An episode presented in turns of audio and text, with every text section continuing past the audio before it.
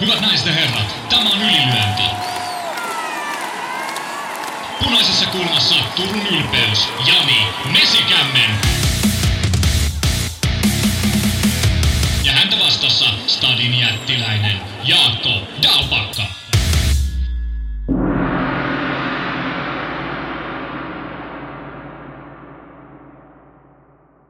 Kongi kumahti sen merkiksi, että on ylilyöntipodcastin aika ja vuorossaan jakso 349. Kohta ollaan taas jollain lailla tasalukemissa.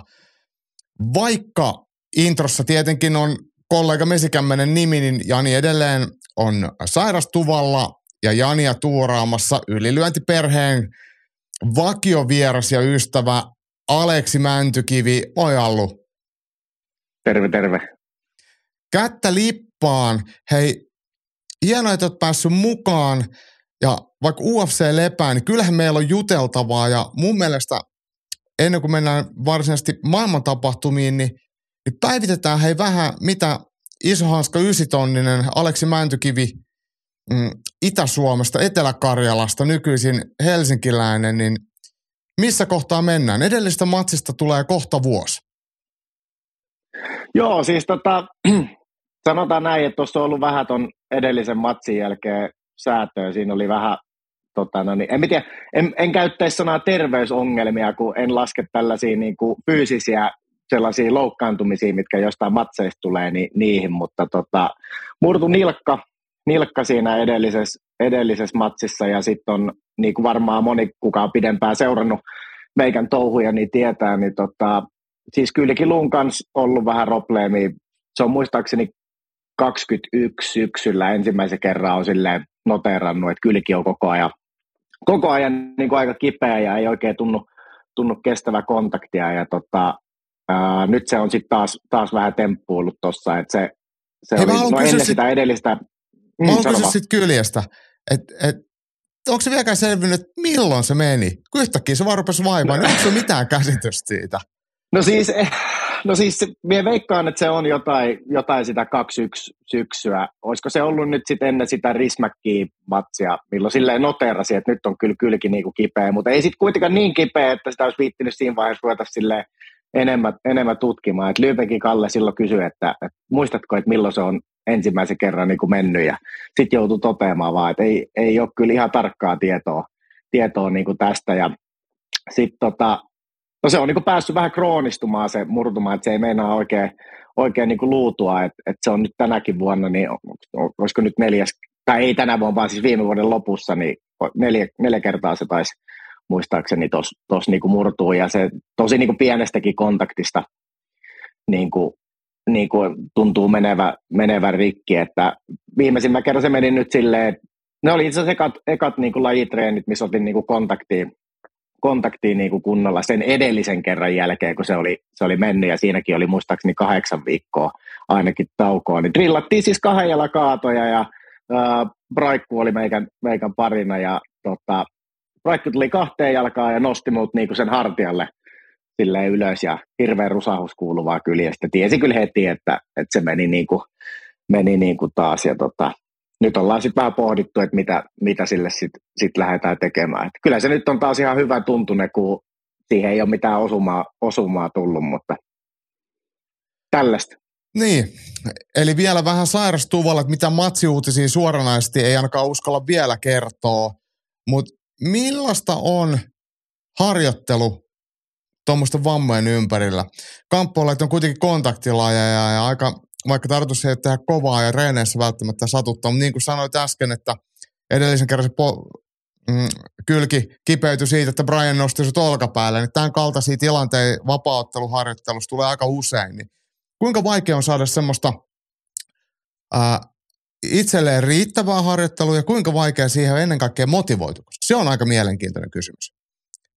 No oikeastaan se, kyllä totta kai niin tuommoinen niin ihan suomeksi sanottuna vituttaa. Ja, ja siis ää, eniten siinä niin häiritsee se, että kun ei saa sellaista ää, niin kuin kilpailu, semmoista tietynlaista rytmiä, kun haluaisi otella sellaisia niin tasaisin väliajoin. Että jos ottelee kerran vuoteen, niin se on vaan niin kuin liian vähän. Mm. Se on, niin kuin, se on niin kuin ihan liian vähän. Ja oikeastaan niin kuin, ei se silleen siihen motivaatioon varsinaisesti. Kyllä me joka päivä joka päivä niin kuin treenaa ja, ja niin kuin näin, että se ei varsinaisesti motivaatioon silleen vaikuta, mutta onhan se niin kuin turhauttavaa, kun ei esimerkiksi pysty niin kuin sparraamaan tai, mm. tai niin kuin painimaan ollenkaan. Ja nyt, nyt tuntuu, että on taas niin kuin pidempi pätkä, no oikeastaan edellisestä matsista lähtien. Sitten kun siinä oli vielä se välilevypullistuma homma siinä ennen sitä, sitä vielä, tota, niin se, se meni, niin kuin, se meni niin kuin suomeksi no ihan vittuiksi. Et, et, et, tavallaan niin siihen näin suoriutui matsi yllättävän hyvin, että ei ollut käytännössä sparrannut eikä paininut ollenkaan koko siinä niin kuin alkuvuotena huhtikuussahan se oli mm. se, se niin kuin, niin kuin matsi, mutta tota, mut kyllä me niin kuin treenaamassa käy ja onneksi niin kuin aika paljon asioita pystyy tekemään, va- vaikka ei niin kuin kontaktia pysty ottaa, että tekniikkaa pystyy, pystyy tekemään ja, ja kondit pystyy pitää yllä ja näin, mutta ehkä se eniten niin kuin turhauttaa just se, että kun ei pääse sitten niin kuin päästelemään niin sanotusti höyryjä ja tavallaan kun ei ottelemaan pääse, niin, niin se on kyllä turhauttavaa ja sen takia tätä niin kuin tehdään, että saadaan, saadaan käydä kilpailemassa sitten. Ammattiurheilijani elää urheilemme kilpailemisesta. Niinhän se niin, on. kyllä, just näin. Just Varmaan tuohon ammattiurheilijan arkeen palataan sitten tuolla kamppailukansan radiossa vielä sitten uudelleen. Siellä on hyvä kyssäri, säästetään se sinne. Mutta hei, meidän mm, kotipsykologi Jimi Hannon on laittanut sulle tämmöisen kysymyspatteriston. Jimi ihan selkeästi profiloi sekä mua että että, että kaikki meidän vieraita ja mä en tiedä, että minkälaisen diagnoosin se sulle antaa todennäköisesti. En mä tiedä, mitkä paperit sieltä sitten tulee, mutta vapautus todennäköisesti ainakin älyllisestä työstä. Mutta lähdetään käymään Jimin kyssäreitä läpi. Että ensimmäinen on kyllä mielenkiintoinen kysymys. Jack Grant vai Rhys McKee? Tota, mulla tulee aina jotenkin, me tiedät, että tiedät, mitä me aion sanoa, mutta aina kun me näen Jack Grantin nimen, niin, niin, niin mut, mut alkaa jotenkin vittu siis, muistuu mieleen se matsi ja, ja, ja mitä siinä olisi voinut tehdä oikein, mutta siinä ei, ei tehty. Niin kuin esimerkiksi lyödä ihan silleen niin kuin kohteeseen, katsoa mihin sen lyönnin, katsoa, mihin sen, mihin sen niin kuin lyönnin laittaa. Oletko koskaan lyönyt tosi... häkiseinää? on, on kerran, joo. siis tota, joo.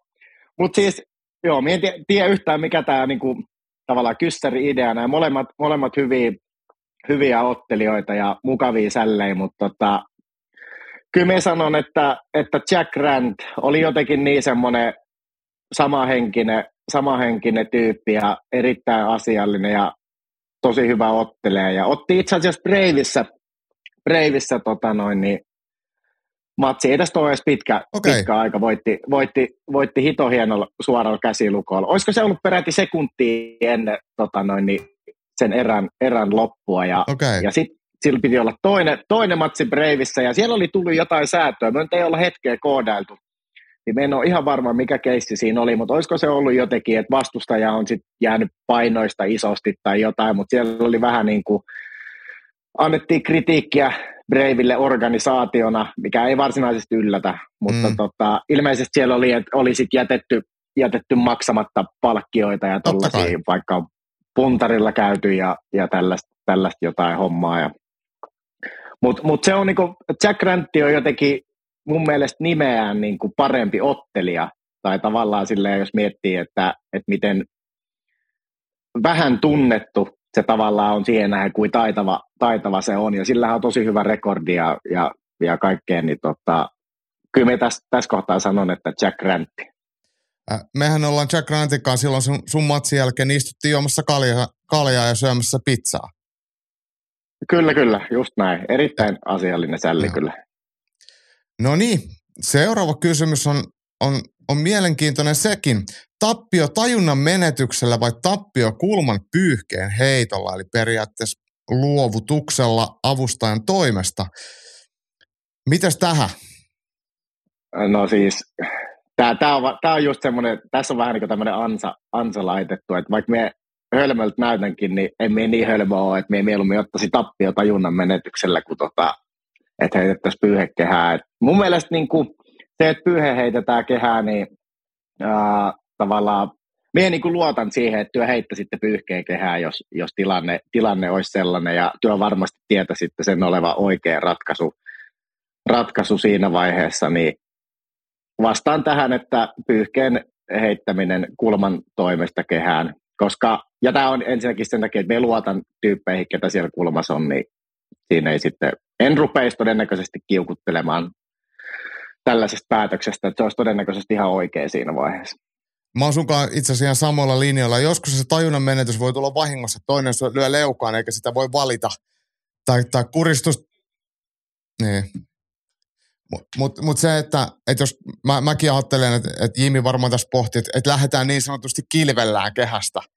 Niin ei se... Juu, no siis... Niin, niin. että et, et vedetään ihan hakkelukseksi. Että jossain kohtaa mun mielestä avustajien ää, velvollisuus on, on suojella ottelijaa itseltään. Joo, joo, just näin. Ja, ja itse tiedostan olevani kyllä sellainen ottelija, että et, et kulma, kulma voi joutua tuollaisen esimerkiksi tekemään, koska emme itse sitä tee. Emme voi tehdä semmoista. Mm, niin. Niin sit se, ja se on monella sama, niin sen takia se, siellä on semmoinen mahdollisuus, että kulma voi heittää sen pyyhkeen sinne kehään. Just näin. Hei, sitten jatketaan Brittien saarilla. Manchester, Lontoo vai Liverpool? Kaikki hieno ainakin jalkapallokaupunkeja. Kyllä. En ole, en ole itse jalkapallomiehiä. Ja siis sanotaan muutenkin, että jotenkin Englanti on semmoinen, että meikä ei niinku ihan kauheasti englannista dikkaa. Musta tuntuu, että siellä on koko ajan synkkää ja sataa vettä ja, ja ihmiset puhuu englantia silleen, että siitä ei saa mitään selvää. Liverpoolissa varsinkin. Siis tota, mutta mikähän olisi nyt, me ollaan nyt eniten varmaan oltu Manchesterista, niin ky- kyllä se pitää valita se Manchesteri. Itse asiassa viimeksi taisi vähän aurinkokin pilkottaa jossain kohtaa. Oho. Jossain kohtaa, kun siellä, siellä tota, oltiin, niin, niin tota, kyllä, me, kyllä me valitsen sen. Ei ole siis tullut ikinä käyty esimerkiksi Englannissa, Lontoossa tai missään silleen... Niin Turreile. Hu, niin, niin, niin, niin, turreilemassa, että et, tota, aina työreissuja ollut niin sanotusti, niin ei ole käyty nähtävyyksiä kattele. Lonto on omasta mielestä kyllä hieno kaupunki ja niin on myös Liverpool ja kyllä Manchesterkin, että kaikki kelpaa, mutta kyllä Lontoossa tietenkin eniten kyllä. tekemistä, että se on aika monen metropoli. Se, mikä niin, Lon- kyllä. Lontoosta pitää sanoa mun mielestä semmoinen kiva plussa, niin on se, että, että siellä, siellä tota, aika moni muukin on ulkopuolinen. Et, et se, niin, että kyllä. bamlaa huonoa enkkuu tai näyttää vähän erilaiselle, niin se on siellä enemmän sääntö kuin poikkeus. Että et sinne on helppo kyllä. sitten massaan sopeutuu. Ehkä siihen tulisi jotain muutoksia, jos joskus kävisi vähän turreilemassa siellä. Mm. Pieni hiprakas pyörisi siellä tota noin, niin jossain Lontoon nurkissa, niin sittenhän se voisi olla, olla ihan eri, mutta mut tosiaan kun ollaan, ollaan muuten joka paikassa noissa käyty kyllä. Niin, Mut kyllä. Tota, ne, ne, on, ne on ollut aina, aina tota, työreissuja, niin, niin ei ole sille, en ole miettinyt tuolta näkökulmalta tavallaan asiaa. Jimi kyllä tekee kotityönsä näihin psykologisiin analyyseihin hyvin, että se, se ei ihan lonkalta noit ihan selkeästi vedä. Ja nyt tullaan sitten sulle rakkaaseen asiaan, eli kitaramusiikkiin. Cannibal. Corpse Chris Barnesilla vai George Fisherillä, eli Cannibal, Cannibal Corpse pop yhtyä niin sanotusti. joo, joo, orkesteri. Joo. Mitäs, mitäs on, onko nämä rumpale, rumpaleita vai? vai tota... Eikö, nämä on, nämä on niin sanotusti nokkamiehiä. Okay. nokkamiehiä. Eli tota, no siis tässähän on just, että et Chris Barnes on, on niin ensimmäisenä ollut ollut tossa, tossa ja tota, mutta kyllähän niin kuin George Fisher sanotaan myös tota, öö, mikä tämä oli, Korpse Grinder on se tota, nimi. Ja täällä on muuten ehkä paksuin niska, mitä me on ikinä nähnyt kenelläkään. Ja tota, tämä on jotenkin semmoinen nyt kun tästä aiheesta puhutaan, niin tämä on ehkä semmoinen, niin se on niin vahvasti jotenkin se tyyppi yhdistetty nykyään tuohon bändiin, niin kyllä me sanon, että sanon tähän, että Korpse Grinder on niin kuin Cannibal Korpse kasvot, mutta Chris Barnski on kyllä, kyllä tota kova, ja itse asiassa ää, tällainen bändi kuin Six Feet Under, niin löytyy tällä hetkellä meikäläisenkin soittolistoilta, että aika vanha bändi, bändi tota noin, niin sekin. Mutta tämä on sellainen, että jos ei olisi kenessä, niin ei ole mitään hajua, että mistä myös, myös puhutaan. Että tämä on kyllä vähän turhan jyrkkää, jyrkkää tota noin, niin monelle, mutta itsellä toimii kyllä. Eli toi ei ole ihan Pate Mustajärvi-osastoa. Ei ole, ei ole. Joo, ja ei, ei kuule tota noin, niin, tällaisissa äh, paikallisissa ravintoloissa tai missä, niin ei, ei soi kyllä kannibal, kannibal korpse, että tota, että jos ei ole skenessä, niin ei välttämättä ole edes kuullut. Joo. Täällä on vielä yksi, ja tämä tietenkin liittyy sitten kumilätkän läimimiseen puukepillä. Tehopiste kakkossyötöstä vai laukaus tyhjästä maalista ohi? Öö, no kyllähän piste on aina piste, että kyllähän tuossa kohtaa varmaan niin kuin otetaan syöttöpiste mieluummin, kuin lyödään tyhjästä, tyhjästä maalista ohi.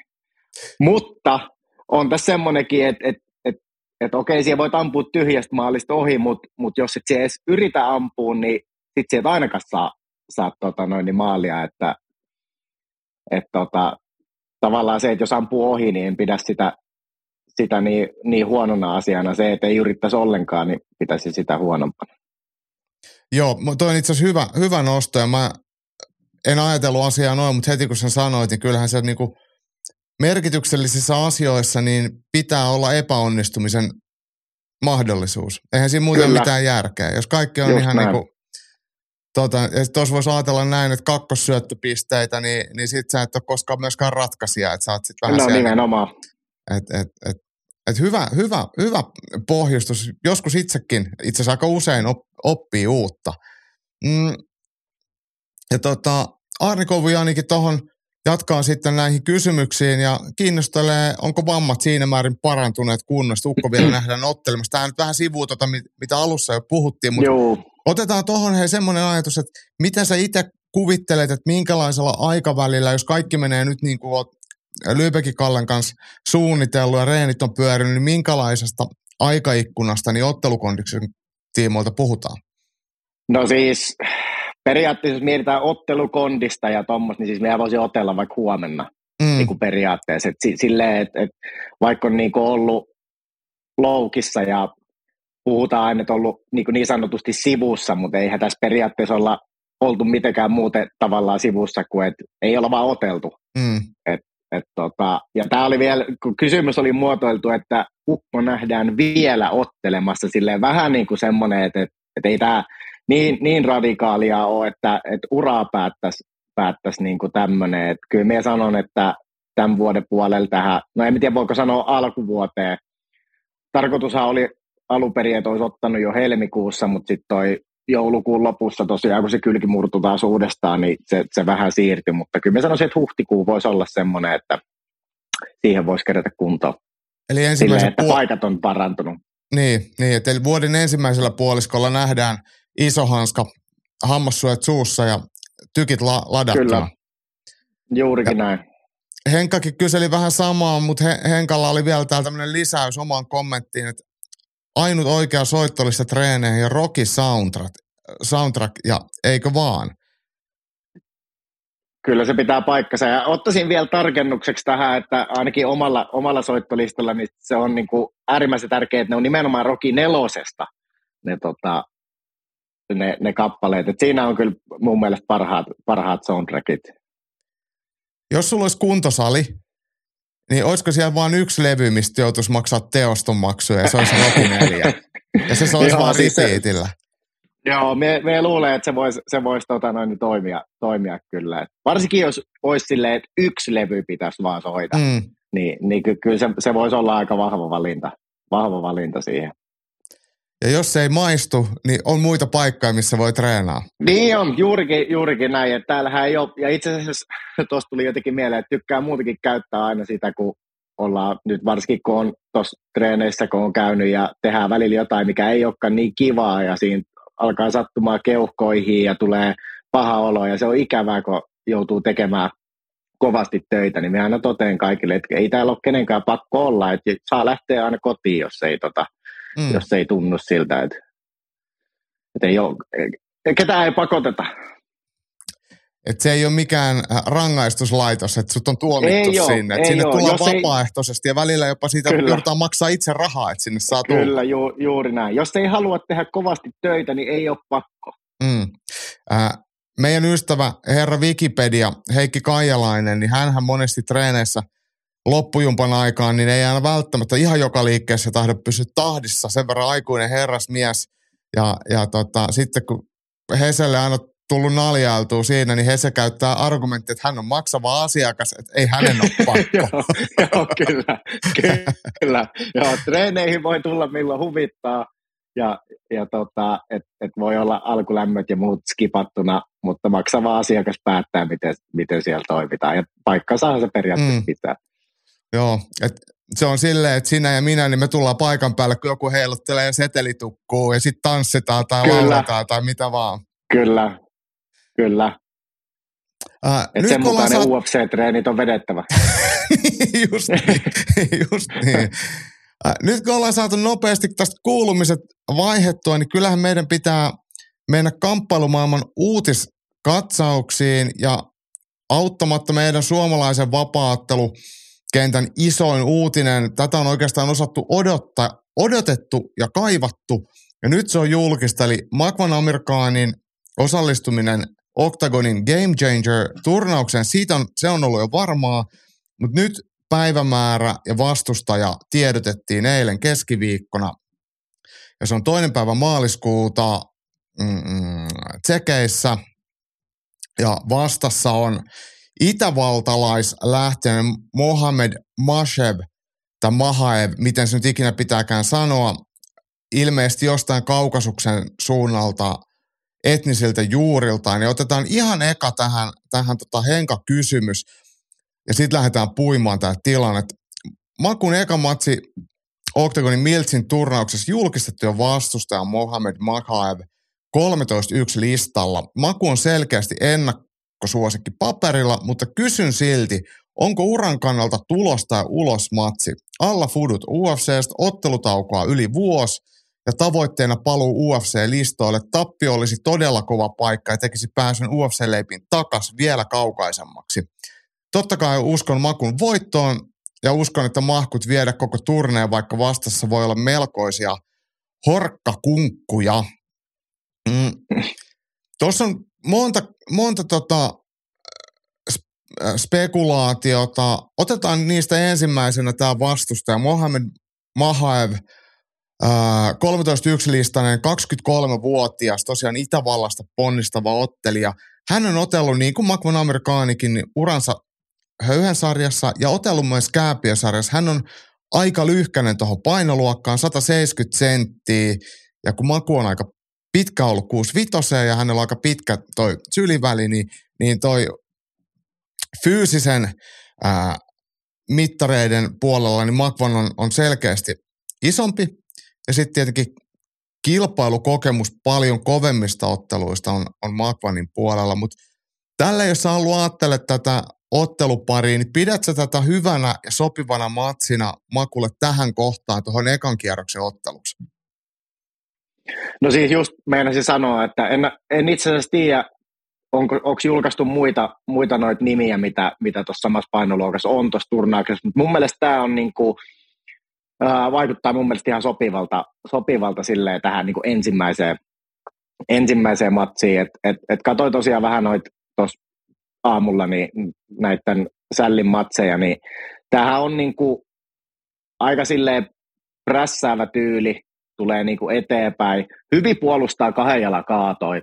Siis, Matala kaveri ja hyvässä asennossa. Joo, joo, joo, just, just näin. Mutta sitten löytyi, löytyi matse itse asiassa, mistä ainut, ainut tappiokin on tullut. Että sitten kun olikin sälli, kuka löi enemmän kuin yhden tai kaksi lyöntiä niin, kuin niin sanotusti sarjoja, niin sitten sieltä rupesikin ropisemaan, ropisemaan sisään. Ja, ja tota, eli aukkoja on periaatteessa siinä pystyssä, että ehkä niin kuin, jos kaverit saa sen tavallaan parhaimman itseluottamuksen jotenkin siinä pystyssä vähän pois, niin se, se, se niin kuin huomat, huomattavasti helpottuu sitten se matsi. Ja oikeastaan noin matto, mattohommat, niin noissa matseissa, mitä katoin, niin niissä ei niin kuin, tavallaan niissä ei ollut niin kuin silleen lopetusvaaraa niin sanotusti matossa ainakaan, ja ei kauhean niin kuin aggressiivisesti mitään, mitään niin kuin lopetuksia, tavallaan niin kuin lopetusotteita ei, ei niin kuin matossa, matossa hakenut, ja tota, mitkä on sitten taas makun, makun niin kuin vahvuus.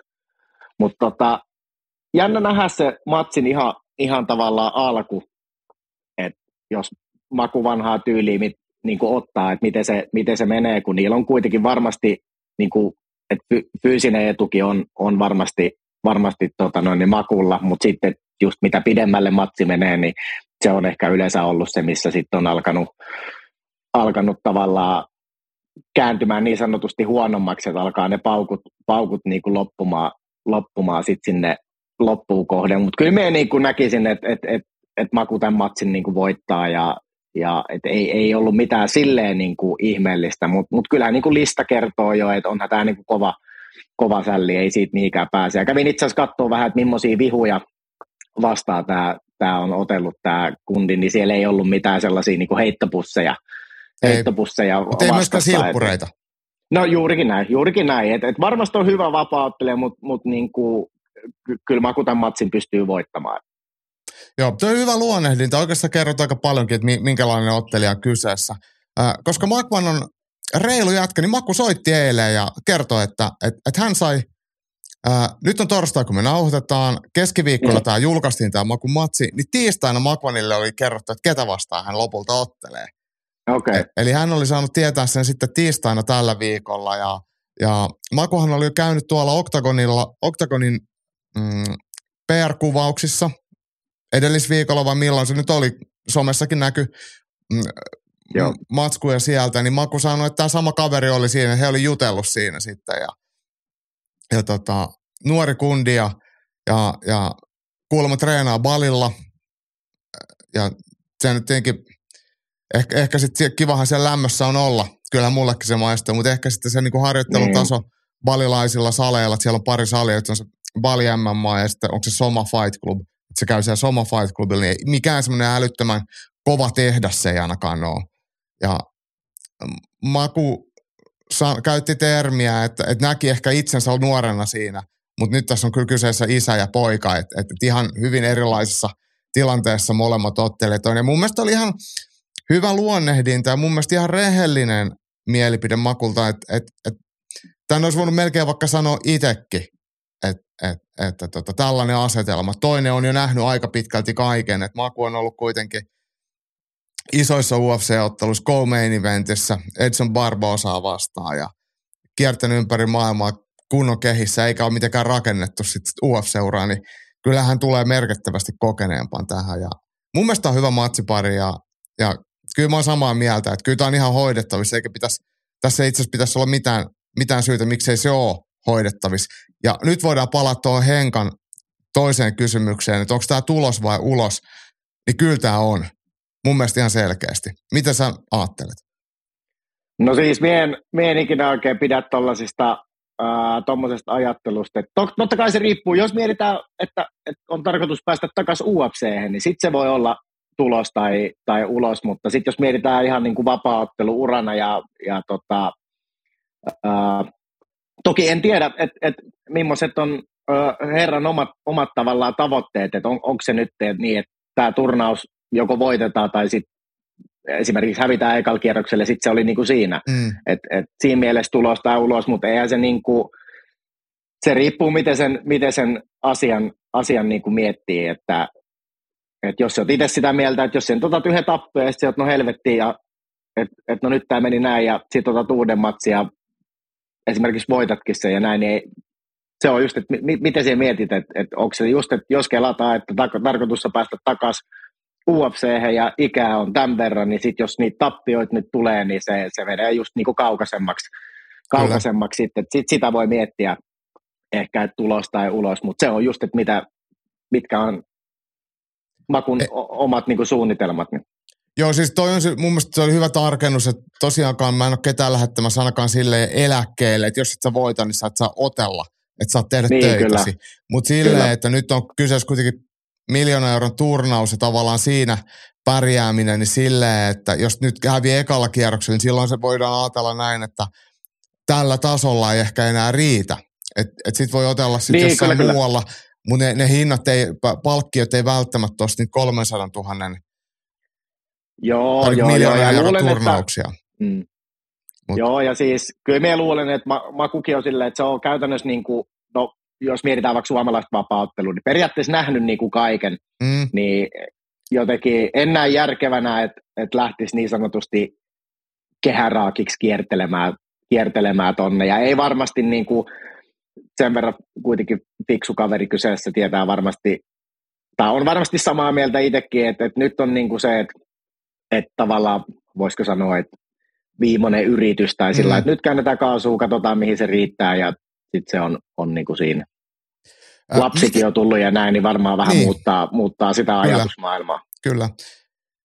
Joo, mitäs mieltä saat siitä, että nyt, nyt otellaan sitten 70 kiloisissa, eli kevyt sarjassa, niin tähän oikeastaan voidaan yhdistää se, että turnaus tullaan ottelemaan, päivämääriä ei ole vielä käyty läpi, tar- ei ole tiedotettu, mutta todennäköisesti niin kuin noin 12 kuukauden aikana, eli jos sä menet päätyyn asti, niin saat neljä matsia, tai tietenkin neljä voitokasta ottelua, ja ne otellaan tyyliin kolmen kuukauden välein. Ja nyt kun mm. painoluokka on 70 kiloa, niin onko tämä sille ihan järkevää, että ei tarvitsekaan vetää sinne 6, 5 ja 8? No minä en siis tiedä, tiedä tota noin, niin mit, mikä tässä on, tai miten tämä on niin mietitty, että 65 maku on aikaisemmin mm. otellut. E, ja tota, ää, luulen, että tässä on varmaan just niin kuin mietitty sitä, että, että jos, jos ja kun kaikki matsit niin kuin otetaan, niin siinä, siinä saattaa ilmetä ongelmia sitten siinä painon, painonveto-hommassa ja sit kokemuksesta voi sanoa, että jos siinä tulee ongelmia, niin sitten se ei ole kauhean, kauhean niin kuin miellyttävää. Että tota, Tulokset ei välttämättä tosiaan, ole se, niin hyviä. Joo, joo, ja siis toki sitten sit on se, että tosiaan, että 70, niin sitten siellä voi tulla niitä niitä isompia sällejä jossain vaiheessa vastaan, mutta sitten siinä on se, että ne käy sen painonvetorumban rumban sitten läpi. Ja yhtään, jos, jos nyt oikein muistan, niin kyllä Makulki on sinne 65, niin kyllä siinä on joutunut niin kiviä kääntelemään, että et oh, sinne on niin kuin, niin kuin päästy. Ja, ja se on aina eri kuitenkin ottaa niin kuin yksi-kaksi matsia vuodessa ja, ja, ja tavallaan, niin kuin, että saat, saat niin kuin hyvällä aikataululla niin sanotusti vetää niitä painoja. Ja se, että kun otat sen matsin niin kuin 70 kilossa, niin sitten siinä pystyy vähän niin kuin palautumaankin siinä matsien välillä. Sitten, että siinä ei tarvitse miettiä sitä, että no helvetti, että, että 12 viikon päästä pitää olla taas taas näissä painoissa. Niin, niin se niin dietti se alkaa niin kuin... heti matsin jälkeen. Kun on tankattu, niin aloitetaan niin, uudelleen niin. pudottaa. Niin, no, no just näin, että sitten se kynttilä, kuuluisa kynttilä palaa molemmista päästä siinä koko sen ah. vuoden. Niin. Mutta jos ajatellaan Makvanin mittasuhteita, niin, niin Makvanille ei se ainakaan niinku siipivälistä jää kiinni eikä pituudesta. Et ei, hänel, ei hän niinku missään tapauksessa ole pieni 70 kilonen ei, kuitenkaan. Että, ei ole, et... ei, ei todellakaan. Ja siis me on kuitenkin jonkun verran Makun kanssa ollaan niinku, äh, sparrattu ja näin, niin, niin, niin tota, No okei, okay, totta kai jos mietitään, että et, niin pystyy ja tämmöinen, se on niin meikän vahvuus, vahvuus verrattuna Makvaniin, mutta se, et se pysyy kuitenkin siinä, että se ei jää siitä niin koosta tai mm. fysiikasta kiinni, kiinni niin. ja, ja niin kuin, tavallaan painitilanteet ja tollaiset, niin se tuntuu tosi niin kuin vahvalta, vahvalta siinä, että siitäkään se ei pitäisi pitäis niin kuin jäädä, jäädä kiinni, että et tota, me luulen, että Makunkin on vähän silleen, että et, et 65 joutuu tekemään vähän liikaa ja sitten 70 on semmoinen, että siinä pystyy sille aika mukavasti, mukavasti tota noin, niin, ää, niin kuin pääsemään painoihin ja, ja näin. Ja varsinkin just tosiaan tämmöinen turnaus, turnaushomma vielä, missä on ne kolme matsia tulee kuitenkin suht lyhyellä tavallaan välillä, välillä niin. aina, niin, niin, niin tota, Uh, se, se varmasti helpottaa asiaa, mutta en, en niin kuin näe, että olisi, olisi jotenkin liian pieni tai, tai niin kuin, että, että jotenkin fyysiset ominaisuudet ei niin kuin riittäisi tuohon painoluokkaan. Se on se rajoittava tekijä. Niin, niin en, en näe, että se olisi näin se asia. Uh, hei, mitäs jos puhutaan tästä, vielä tästä Game Changer-turnauksesta? Siinä on 16 äijää plus neljä varaajaa, jotka siellä sitten ottelee sitten niin turnauksen ulkopuolella varamiehen paikasta – Eli neljä matsia ja voittajalle tulee 300 tonnia sit vikasta matsista, mutta se kokonaispotti, mikä turnauksessa on jo miljoona euroa ja ihan ensimmäisestä kierroksesta asti, niin jaetaan ihan kohtuullisia ottelupalkkioita, varsinkin kun puhutaan UFCn ulkopuolelta. Ensimmäisen ottelun häviäjäkin, sanotaan nyt vaikka näin, että saa vaikka pyöreästi kymppitonni. Mä en muista, kyllä ne on ihan, mm. ne on ihan julkista tietoa, että ne on kyllä, se pyramidi on ihan luettavissa jostain. Niin, niin minkälaisena mm, tavallaan mielenkiintoinen, on, onko tämä sun mielestä mielenkiintoinen konsepti ja, ja reilun kuulonen konsepti tämä tämmöinen turnaus? Että siellä jaetaan rahaa sille muullekin kuin voittajalle. No onhan se, ja me luulen, että, tota, että sehän siinä just on, että periaatteessa, että jos on miltsipotti, tai sehän on heti herättää kaikki sille, että hei, mm. mili, kyllä miljoona on aina miljoona. Mm. Mutta tota, sitten tavallaan, että et sit jos siinä on se, että et okei, pää, se kuka sen turnauksen voittaa, niin se saa miljoona ja sitten muille jaetaan satasia ja kaksatasia, niin eihän niin. se, siitä se on vähän, vähän silleen, että et sit, no en mieti, me mieti ikinä muutenkaan silleen vapauttunut, että mikä on, mikä on niinku reilua, eihän niinku, huippuurheilu ja tuommoinen, siis business ylipäätään, niin aika harvoin se on niinku reilua. Kyllä. Mutta onhan toi, on, mut onhan toi niinku hyvä, että et tavallaan sitten, että jos just, että kun puhutaan kuitenkin ää, tällaisesta lajista, missä voit saada oikeasti niinku just loukkaantua pahasti tai tälleen, niin sitten just, että siinä on mietitty ju, ju, just niin tälleen, että jos sä nyt meet sinne, pääset ekat pari kierrosta vaikka ottaa ja sitten sun katkeekin joku käsi tai murtuu nilkka tai jotain vastaavaa ja sitten sä sen takia joudutkin olemaan vähän sivusta ja näin, niin sitten sä oot saanut jonkun korvauksen siitä, mm, siitä matsista, niin mun mielestä toi on, toi on kyllä ihan hyvä, hyvä käytäntö. Mä luulen, että toi, toi rahajakomalli myös houkuttelee ottelijoita. Et silloin kun Kyllä. puhutaan, että jos voittaja, kun turnauksen voittaja saa kaikki rahat, niin silloin sitä helposti ajattelee, että se on rakennettu jo jonkun yhden tietyn ottelijan. Että meillä on tämä oma tähti, niin se saa sen miljoonaa ja kaikki muut on sitä varten. Nythän toi tekee tuosta aika semmoisen tasa-arvoiset, että jengi haluukin tulla mukaan ja jokainen paikka on tärkeä, jokainen matsikin on tärkeä. Kyllä. Tämähän on vähän samanlainen, samanlainen kuin mikä oli silloin, kun oltiin Crossnis, se niin. turnaushomma. Toki sitten tästä katsotaan nyt sitten, saako ne oikeasti niitä, niitä rahoja.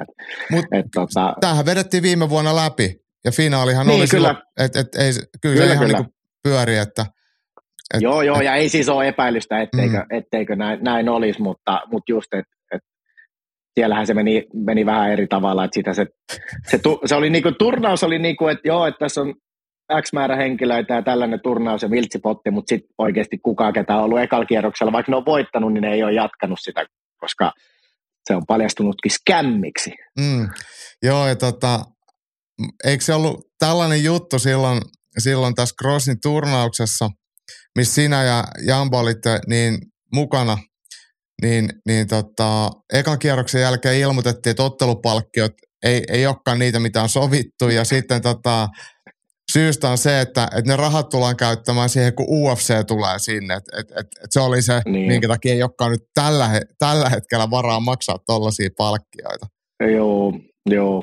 Mutta siinä oli hyvä esimerkki myös tuosta just, että kun tavallaan siinä oli, että se potti vähän niin kuin jaettiin silleen, että tavallaan vaikka olisi tappio tullut jossain vaiheessa, niin silti se korvaus olisi ollut ihan hyvä, hyvä mm. kuitenkin, niin tavallaan siltä pohjaltahan sitten sinne tavallaan itsekin kun paikallista sälliä vastaan otti, niin kyllä se oli tiedosta, että siellä ei pisteillä voiteta ketään ja mm. niin kuin näin, mutta se, mut se korvaus on semmoinen, että et tota, et se on ihan vörtti niin kuin lähteä, lähteä tavallaan sinne. Mm.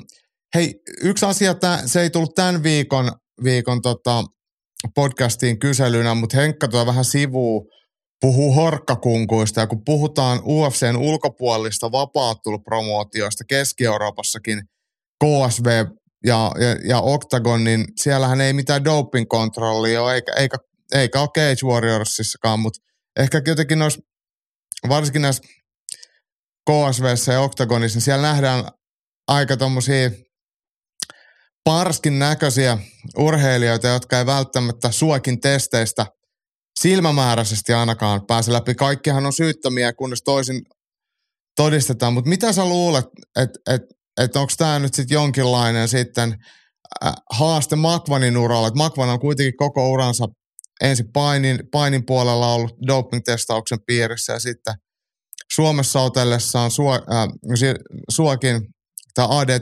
ADT-testauksen piirissä ja sitten UFCn puolella sitten taas uudelleen, niin, niin Miten sitten, kun tulee tämmöinen vähän niin sanotusti vapaampi kenttä, niin, niin muuttaako se tilannetta jotenkin? No siis, olisi se vähän, vähän naivia sanoa, että, että ei muuta. Mm. Kyllähän se muuttaa sitä ihan helvetisti ja niin kuin, jotenkin nämä on aina semmoisia semmoisia pohdintoja, että, että jotenkin, ainahan sitä mietitään ja niinhän se pitääkin olla, että, että, että dopaaminen on väärin. Siis sehän on kusettamista. Mm. Siis niin kuin silleen, että jos, varsinkin jos mietitään, että, että, että niin kuin otetaan vaikka Suomi tai, tai joku muu mesta, missä oikeasti, oikeasti niin kuin testataan, niin sitä, sitä tehdään, tehdään ihan syystä. Ja aika, niin kuin useastikin loppupeleissä on ollut sellainen tilanne, että esimerkiksi Keitsi on tullut ulkomaalainen ottelija ja, ja ne on sitten niin kuin kärrynyt, koska niille ei ole ollut hajuakaan, että täällä, täällä niin kuin testataan. Niin sitä aina kun miettii tolleen, että okei, nyt Maku ottaa tuolla ja, ja niin kuin on tavallaan testauksen piirissä ollut, ollut koko uran ja sitten sieltä tulee vastaan joku, kuka ei ole, ei ole ollut ikinä ja, ja, ja siellä on niin kuin höyryt saattanut olla koneessa jo pidemmän aikaa, niin, niin kyllä, kyllähän se niin kuin muuttaa sitä mm. peliä aika, aika paljon. Et, et, ja se on vielä, kun se on niin kuin tiedos, tiedos niin kuin kaikilla. Ja musta tuntuu, että sitä, sitä ei niin kuin edes yritetä niin kuin peitellä, peitellä tavallaan mitenkään. Sitä ei kuitenkaan sanota niin ääneen. Näkee. Sitä ei kuitenkaan... No, ei, no siis nä, ne, niin. ne ei tie, sitä ei tiedoteta, mutta sitä ei myöskään koskaan kumota. Niin, just näin. Just näin. Et no, mutta se, se just on, että sit jos joku siellä alkaisi en, muista mikä tämän oli tämän Octagoninkin, onko se toimitusjohtaja vai mi, niin, millä nimellä se on nyt menee, mutta niin. Jo, niin, jos se alkaisi siellä naama peruslukemin sanoa, että kaikki täällä urheilijat on puhtaita ja meidän tärkeimpiä, tärkeimpiä arvoja on pitää tämä tämä tota, noin, niin, urheilu tällaisen eettisenä ja mm. tällaisena, niin kyllä sit sehän tekisi sitä niin, niin, niin, niin, Sitten näytetään Carlos Vemolan kuvaa siihen viereen. joo, joo, joo, joo. Silleen, että niin, niin, että tämä on niin kuin tälleen, että teillä on niin kuin tällaiset arvot, mutta tämä kaveri on niin kuin sininen. että et, et, onko tämä mitään selitystä tälle. Joo, mutta mut siis tämä on oikeasti, mehän nauraskellaan sille ja, ja, ja sillä on helppo nauraa, mutta siinä on aika paljon mun mielestä semmoisia niinku, sitten taas toisaalta vähän jopa väärinymmärryksiä, että, että välillä kuulee, että, että, että ihan yllättävästikin lähteestä, että no niin, että sä et voi voittaa, jos et sä roinaa, tai, tai, tai että et, et tulee semmoista, että se on niinku automaatio, että jos sä lyöt itseäsi testoa, niin sit sä voitat. Jos et mm. sä lyö, niin sä häviit. Et, et, et, et se, se sisältää myös aika paljon semmoisia myyttejä. On, et, on, on, joo. Et, joo, ja sitten monesti, niin, sano vaan. Niin oli sanomassa, että et, et, kyllähän se on niin kuin mitä, siis nämähän on asioita, mitä pystytään todentamaan lääketieteellisesti, että testosteroniarvoilla voidaan vaikka palautumista tai jotain lihasmassaa kasvattaa, mutta ei se, se ei niinku, kuuden viikon kuuri ei tee susta Vitor Belforttia.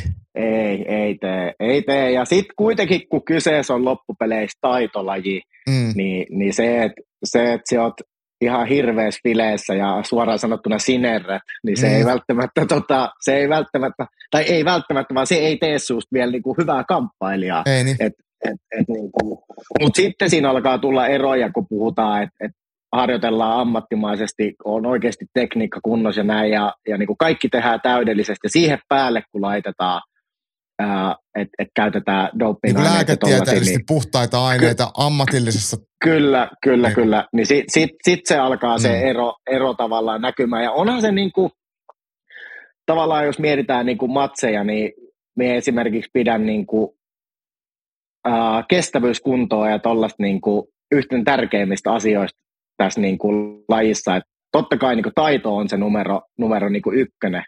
Mutta sitten jos se et jaksa sitä 15 minuuttia suorittaa sitä taitoa, mm. mitä se osaat, niin sittenhän se menee perseelleen se, Kyllä. se homma tavallaan. Ja, ja tota, se voi monesti muuttaa, että, että jos on tosi taitava kundi ja sitten on joku, kuka ei ole niin taitava, mutta se on vaan semmoinen höyryjuna, niin se saattaa pystyä voittaa sen taitavamman sällin, jos se, jos se matsi saadaan vaan tarpeeksi niin kuin sekavaksi ja nimenomaan Kyllä. sen hyväkuntoisen sällin tavallaan eduksi, niin se voi katketa se, katketa se taitavampikin kaveri sit sit tavallaan siinä, että et, et kyllä se, kyllä se niinku etua, etua antaa ja, ja tota, varsinkin niinku tämmöinen, sit kun ruvetaan puhumaan, että et esimerkiksi miljoonan, miljoonan niinku potti, mm. niin jokainen, kuka siinä turnauksessa on, niin on miettinyt, että mitähän kaikkea noilla on ja mitähän kaikkea niin. mulla pitäisi olla ja näin se, näin se vaan menee. Kyllä. Ja, ja tietyllä tavalla pitäisin, pitäisin vähän niin kuin tämä nyt niin kuin, on vaan oma, omaa tämmöistä pohdintaa, mutta jos se menet ottelemaan esimerkiksi tuollaiseen organisaatioon, missä tiedät, että kaikki käyttää, ja meet sinne sellainen, että minä olen oppinut, että tällainen huijaaminen on, tämmöinen, tämmöinen ei käy, ja, et, niin, niin, tota, niin siinä ampuu vähän itteensä ehkä jalkaa, tai ainakin on sitten todella semmoinen jotenkin naivi ajatus, ajatus hmm. siitä hommasta.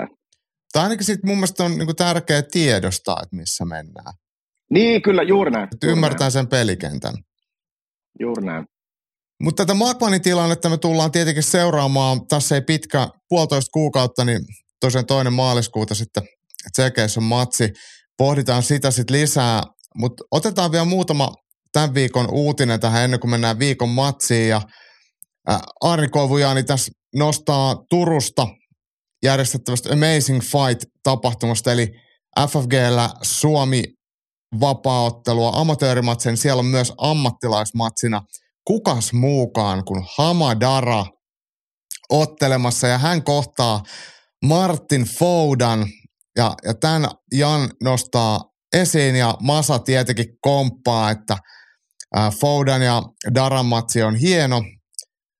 Kummankaan lista ei ole kaunein, mutta väitän, että potentiaalisesti hiton viihdyttävä matsi. Just hyvä matsi salikisojen päämatsaksi. Jaakko ainakin syttyy ja Jaakko ehdottomasti syttyy. Miksi ei syttyisi? Kaikkien pitää tämmöisestä syttyä. Ja Masahan oli muuten laskenut, että Hamadara oli vuoden 2023 aikana otellut yli 10 prosentissa suomalaisista ammattilaisvapaattelumatseista. Se on aika kova lukema.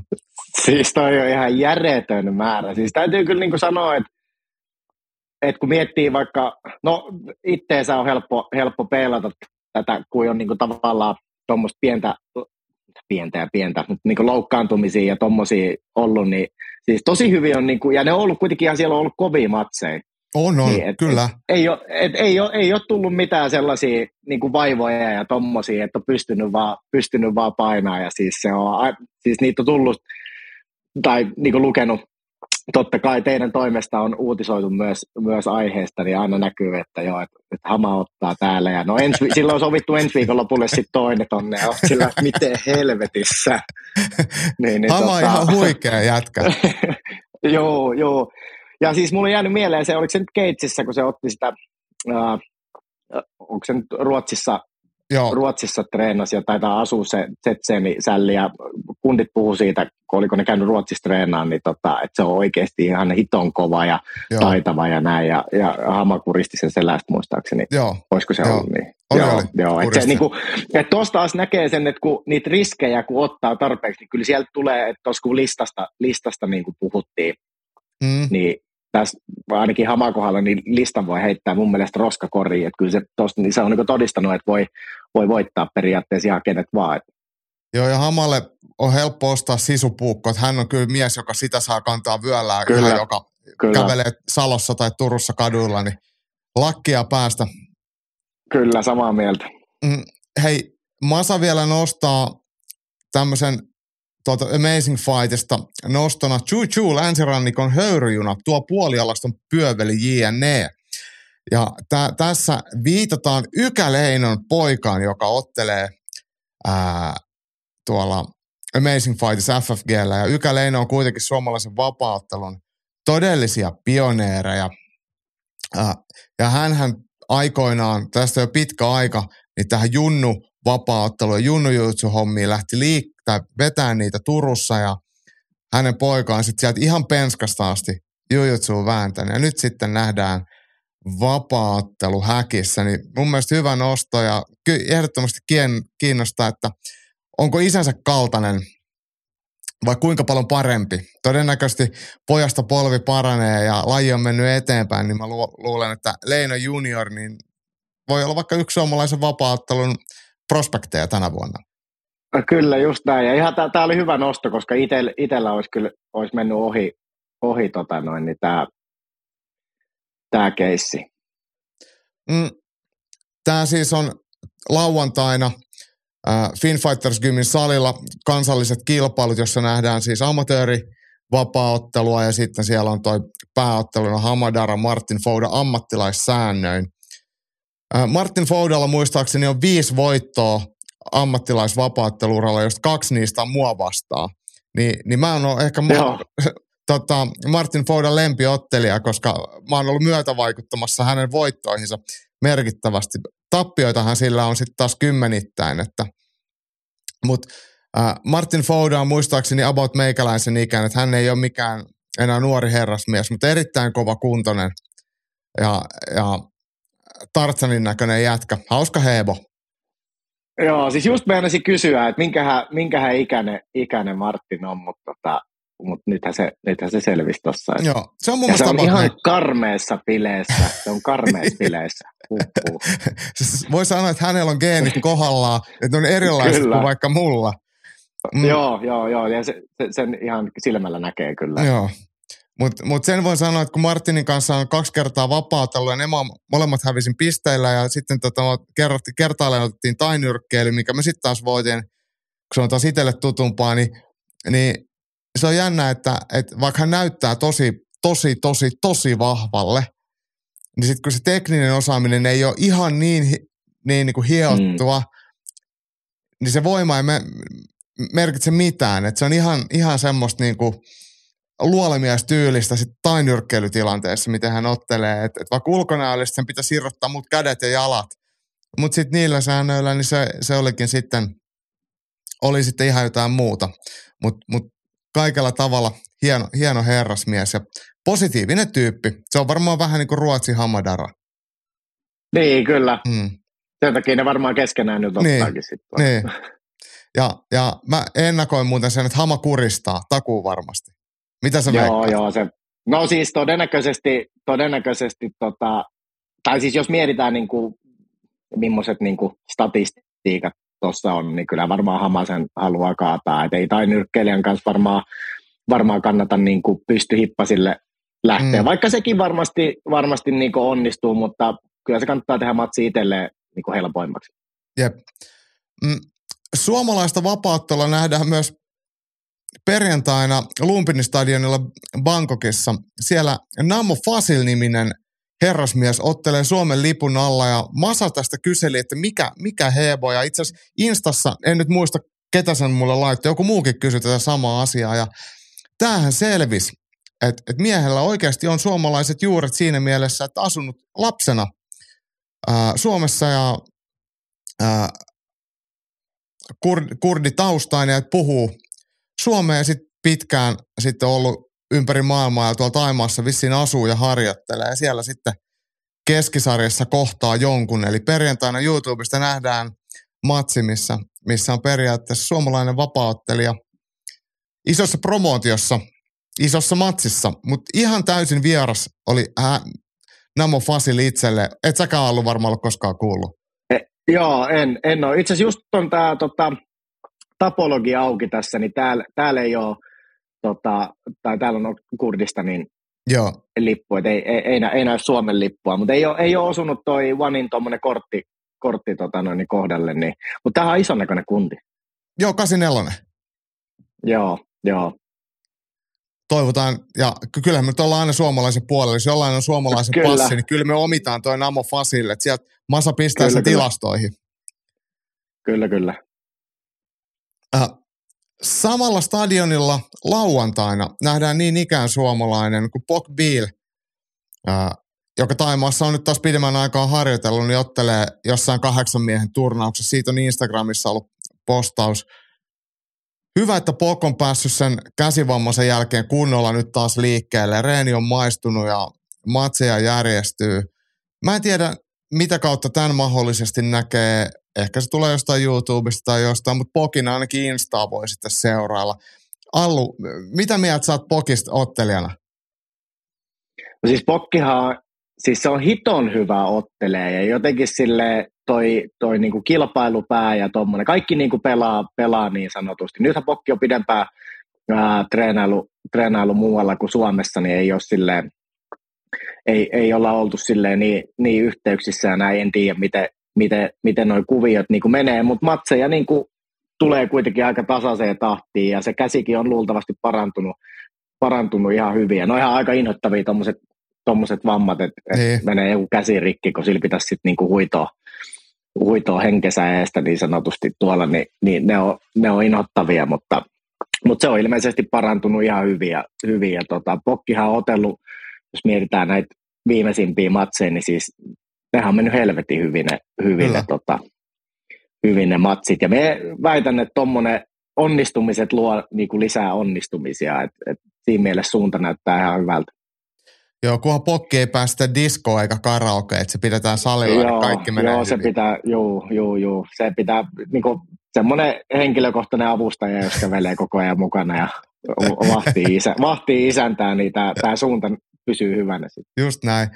Joo, ja siis kyllä mä oon samaa mieltä, että on ihan hyvä, kun se on se taikuistreena, niin treeni, se ainakin rullaa, ne olosuhteet on hyvät, ja nythän se on vaihtanut leiriin sinne Fairtexin, ja Fairtexin nimelläkin ottelee, että periaatteessa kaikki on sieltä, sieltä osin kondiksi. Ilolla seurataan, että, että mitä sieltä tulee, ja olisi se kiva, että Pok kävisi Suomessakin jossain, vaikka tulisi vaikka King of Kings tulee tai joku, niin kävisi siellä ryöpyttämässä sitten jotain. Sekin kelpaisi. Kyllä. Hei, nyt kun ollaan saatu suomalaisten ottelijoiden uutisia käytyy läpi, niin otetaan vielä muutama nosto maailmalta ennen kuin mennään viikon matsiin. Ja Lappalaisen Henkka seuraa UFC-skeneen siinä mielessä, ja Tom Aspinall kertoi, että hänelle oli tarjottu Stipe Miocicia vastaan UFC 300 tapahtumaa, ja Stipe oli kieltäytynyt, ja ei suostu muita kuin John Jonesia vastaan. Ja jossain määrin Henkka tätä ymmärtää, mutta silti se on paskaa, ja UFC 300 hakee edelleen niin sanotusti pääotteluaan tonne, onko se nyt huhtikuun alku, kun se oli se päivämäärä? Ja, no, ja en, tota, en muista nyt yhtään. Niin toihan olisi ollut hieno ottelu, väliaikainen mestari Tom Aspinall sitten Stipe Miocicia vastaan, ainakin siis Aspinalin puolelta. Olisi kelvannut hyvin, mutta ymmärrän kyllä, että Miocic ei halua tuollaiseen lähteä, koska ei siitä varmaan niin paljon saa rahaa kuin John Jonesia vastaan ja kyllä mä väitän, että tukkaan olisi tullut aika pahasti. Joo, siis ihan samaa mieltä ja, ja toi, toi on niin jännä, kun mietitään tosta, kun tulee oikeasti tällaisia isoja matseja, niin tavallaan Stipello tuossa matsissa niin, kuin, niin paljon hävittävää, että sit jos Aspinal antaa sille tukkapöllyä, niin sit sitä John Jones-matsia ei aina mm. kattuu. Niin. Et, et, sinällään ymmärtää, että miksi, miksi näin on. Ja Stipelkää ei varmaan, tai luulen, että on jo tiedossa, että, että, että tämä homma ei tule tästä kauhean pitkään niin kuin enää niin. jatkumaan, niin Kyllä. haluaa sitten sen John Jones-matsin. Mutta tästä mun mielestä ehkä toi Stipen tilanne, niin se ehkä kertoo siitä, että UFC-neuvottelut tai ne UFC ei ole valmis laittaa tarpeeksi fyrkkaa siihen tiliin. Kyllähän jos ne sanoo, että sä miljoonan, tässä saat viisi miljoonaa, tässä saat kymmenen miljoonaa, niin kyllä Stipe on sillä, no mä otan sitten tämän matsin ja fuck John Jones. Niin, kyllä. Just et, et siitähän tässä on, rahastahan tässä on kiinni. Kyllä. Mm, Mutta hei, UFC 300 kun puhutaan, niin aika yllättävän osto tuli sen kortille. PFL mestari Kiila Harrison kohtaa Holly Holmin ja painoluokkana naisten kääpiösarja. Aika yllättävää. Joo, joo. Mullakin tuli itse asiassa jossain somessa, somessa tuli tämä vastaan ja, ja tota, joo, siis ihan puskista. Ihan puskista. Me mietin aikaisemmin, että miksiköhän toi Keila Harrison ei ole ollut, ollut jo niinku aikaisemmin. Mutta olisiko se ollut, että, sit jotain, että sitä painoluokkaa ei ollut, missä, tota, missä se niinku otti. Ja sehän on ottanut 70 ja sitten se on ottanut muutaman 65 ja sehän joo. on ollut ihan hirveän, no sä tiedät minkä kokonen se on. Joo, tiedän, joo, joo, joo. joo. niin, siis nyt muistan kyllä ATTllä kun oltiin. Niin. Joo, mm. joo. Jännä nähdä, miten, miten se, miten se tota, miten tuli, ei siis ihan varmasti tulee vaikuttamaan ylipäätään niin matsiikin, matsiikin toi, mutta se oli aina vähän silleen, että me jotenkin koin, että, että PFL, vaikka en silleen niitä matseja niin en ole niin kuin nähnyt ja näin, mutta aina mitä klippejä tullut vastaan ja näin, niin ne on ollut aika silleen niin kuin ylikävelyjä mm. ne kaikki matsit, niin sitten on aina ollut, että no mikähän se on se todellinen taso, kun en ole pitänyt ehkä sitä PFLn 70 tasoa mitenkään kauhean, niin. kauhean kummosena. Että sitten jos vertaa esimerkiksi UFC-naisottelijoihin, että et, et mikä, se, mikä se taso niinku oikeasti on, niin tämä on niinku siinä mielessä mielenkiintoinen. Joo, mä oon, ihan, mä oon ihan samaa mieltä. Se vaan tuntuu hurjalle tuo painoveto, että miten se, miten se tuossa menee. Hei, tosiaan, mikäs vuosi se oli, kun me oltiin Floridassa, kun Kiila Harrison päätti tulla kokeilemaan vapaa Amerikan top-tiimille, kun se oli, päätös oli tehty? Onko se ollut 2018? Joo. Muistaakseni 2018. Niin Kiila Harrison on oikeasti aika vakuuttavan kokoinen nainen. Hänhän ei älyttömän pitkä, mutta jumakauta minkälaiset hartiat ja kädet. Joo, joo, siis, siis ihan järkyttävät. Muista, mikähän, se on ollut joku, joku tota, olisiko se ollut keskiviikon vapaaottelutreeni, missä pikkuhanskoilla ollaan niin kuin vähän niin kuin mattotekniikoita yleensä, yleensä tehty ja pysty, pystypainia mm. ja matoslyömistä ja tuommoista, niin jossain alkulämmöissä tehtiinköhän vuorotelle jotain kaatoja, niin oli se parina siinä, niin jumalauta, kun se pölläytti lonkkaheiton, niin iso hanska ysitonninen lentiko, lentiko leppäkeihä siinä. Ja sitten siinä niinku tajus sen, että okei joo, että tuo on niinku daami, kyllä me sillä tajusin jo, että, että se on ihan karmees niinku bileissä ja näki, että se on niinku vahva, mutta mut siis se on oikein, se on todella vahva. Kaksinkertainen siis olympiakultametallisti judossa, niin et, niinku näyttöjäkin on, että se ei ole pelkkää ulkonäköä. Ei, just näin, just näin. Et, et, tota, ja tosi nopeasti, niin kuin, en tiedä, oliko miten pitkään, että oliko se vasta siinä, siinä vaiheessa vähän niin kuin kokeilemassa sitä mm. niin kuin vapaa-otteluhommaa vai oliko, oliko silloin jo kerennyt pidempään treenaa, mutta kehityshän on ollut aika silleen niin kuin nousujohteista, mm. nousujohteista ja sitten miettii, että, tolleen, että sulla on niin kuin judo, judopohja ja tolleen, niin se on aika nopeasti sitten niin kuin noussut periaatteessa maailman huipulle. Toki siinä on se, että kun ollaan painoluokassa, missä on ehkä vähän heikompi taso kuin pienemmissä mm. painoluokissa, mutta kuitenkin. Äh, pakko vielä, tämäkin me ollaan ehkä jossain toisessa yhteydessä kerrottu samalla keikalla, kun ATT oltiin, niin sehän oli niin, että naiset treenas eri aikaan sparritreeneissä kuin sä, sun, sun kokoiset ottelijat. Joo. Ja me oltiin siellä silloin, siinä, sa, sinä ja sitten Österberg ja Anette oli sitten siellä reenaamassa kanssa ja mä olin Anette treenejä katsomassa siinä ja sä tulit sitten vähän myöhemmin ja kyselit, että missä se Anette menee, niin sitten siellä näkyy, kun se ottaa Kiila Harrisonin kanssa pystypainiin, niin kummasti oli jalat koko ajan kohti kattoa, kun joo, joo, joo. Harrisonin liikka pisti vähän joo, judoa. Ja, ja, ja tota, Mutta mut sehän oli tosi muija. E, ei ole kyllä oli joo. Niin kuin, että ei, ei, ei sikailu mitään ja ihan, ihan asiallinen, miellyttävä ja hyvä tapainen kyllä. Että semmoista on aina helppo arvostaa. Kyllä, kyllä. Kyllä. Hei, pysytään vielä UFCn puolella. Lasse Pettinenkin kysyy Allu sulta, että veikkauksia UFC kolmesta sen päämatsina, tai mitä sä haluaisit nähdä siellä päämatsina? Uh, no siis mie, mie niin kuin, siinähän oli, oli jo hyviä matseja matseja oli julkaistu, mutta siellä on sitten ilmeisesti, onko siellä joku päämatsi nyt sitten niinku uupuu. No ilmeisesti ymmärsin, ainakaan sitä ei julkaistu niin. näin. Me ymmärsin, että se olisi ollut se Conorin ja, Conorin ja, ja tota, mikä tämä on tämä Jenkki? Jenkki kun Chandler.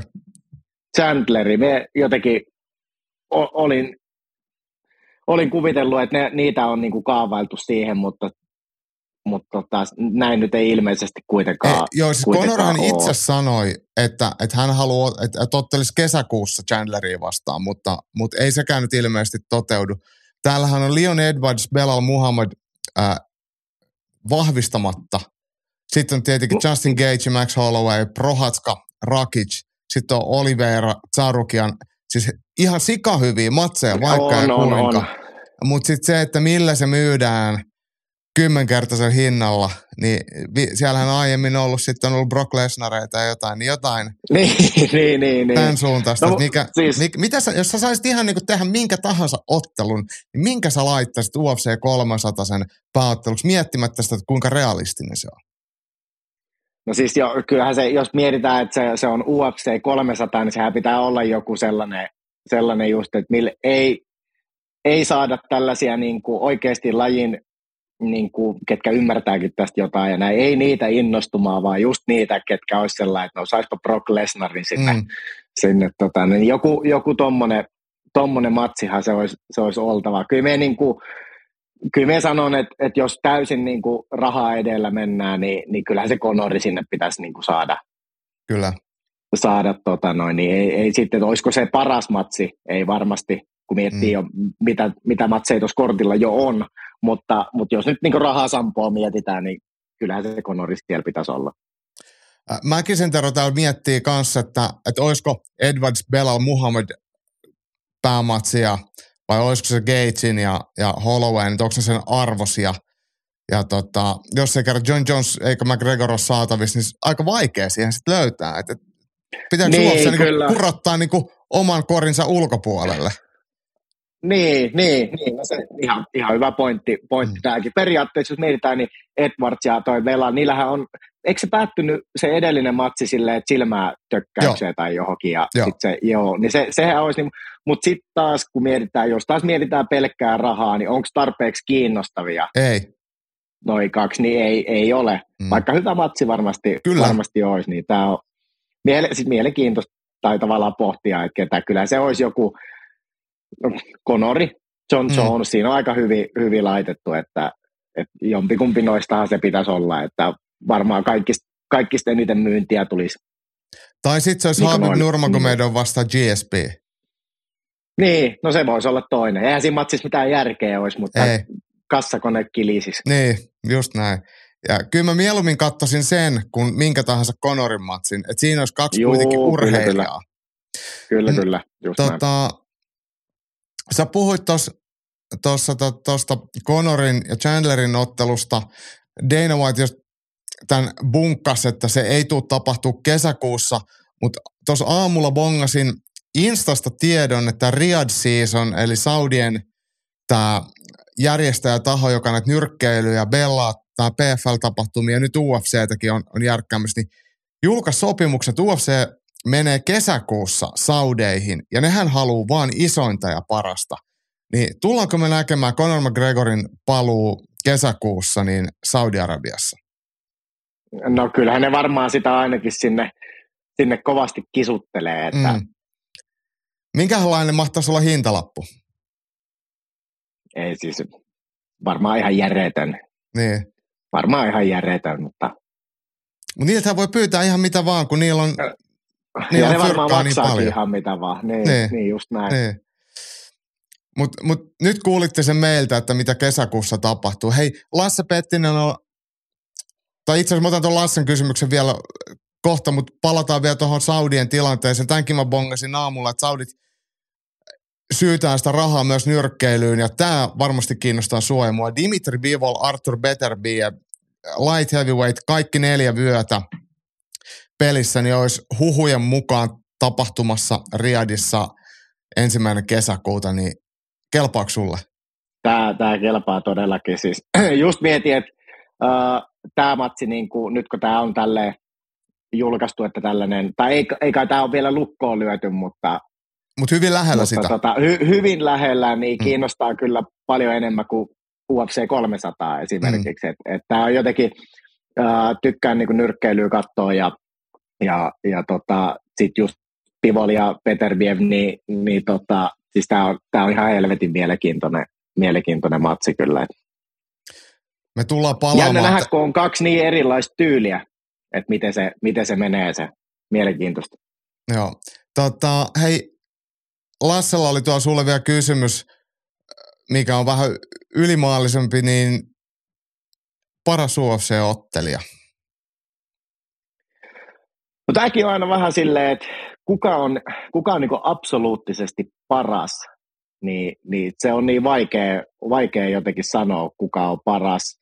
Me voi sanoa muutamia, muutamia lemppareita täällä. Esimerkiksi, no nyt UFC 300 kortilla keitsi on niin kuin, se on jotenkin, kun ne matsit on sellaisia, että, että niitä on oikeasti aika, aika kiva katsoa, kun koko ajan tapahtuu. Ja siinä leijailee semmoinen tietynlainen niin kuin vaara koko ajan niin, ilmassa. Kumpi nukkuu? Niin se, se on jotenkin, niin, niin se on jotenkin, vaikka vaik niin joku toinen ottelija olisi taidollisesti niin kuin parempi, mutta sitä ei välttämättä ole niin jännittävää niin kuin seurata.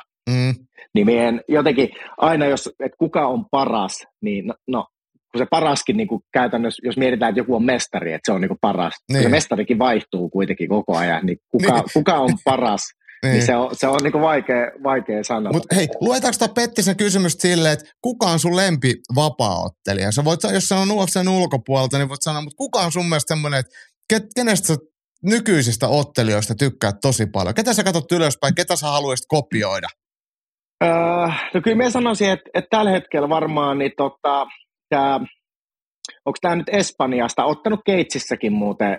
Ilja muuten, Toppuria. Matsi Topuria, joo. Jotenkin me si, siitä meidän niin tykkää, että se, se on aika monipuolinen, mutta sitten se on kuitenkin sellainen, että, että tavallaan niin kuin, jos mietitään lyömistä ja tuommoista, niin se on oikeasti aika helvetin hyvä, hyvä ja tota, semmoinen, että siinäkin on niin kuin matsissa silleen, että se, se tosi hyvin niin kuin ottelee pystyssä ja, ja näin, mutta se pystyy myös kaataa ja ehkä sillä just, että kun se on hyvä kaataa ja hyvä myös painii, niin, niin sit se, se avaa sille niitä ikkunoita tavallaan siinä pystyssä ja, ja tota, se on jotenkin semmoinen, mikä on nyt ollut, ollut niin kuin nousussa ja, ja me jotenkin tykkään myös siitä, että, että, että sen lisäksi, että se matsit on mennyt hyvin, niin se sen tekeminen näyttää niin kuin erittäin hyvältä. Se on semmoista, periaatteessa jos se nyrkkeilee, on mitä katsonut vaikka sparripätkiä, että, että kun se nyrkkeilee, niin se näyttää niin hyvältä, että sitä voisi luulla myös ammattinyrkkeilijäksi. Mm.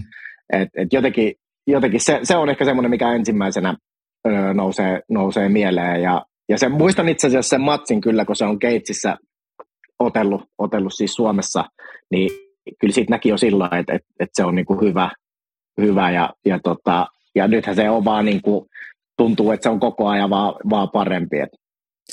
Iso matsi tulos hänelläkin kohtaa Aleksander Volkanovskin mestaruusottelussa. Kyllä. Eli siinä on kaksi aikamoista patukkaa vastakkain.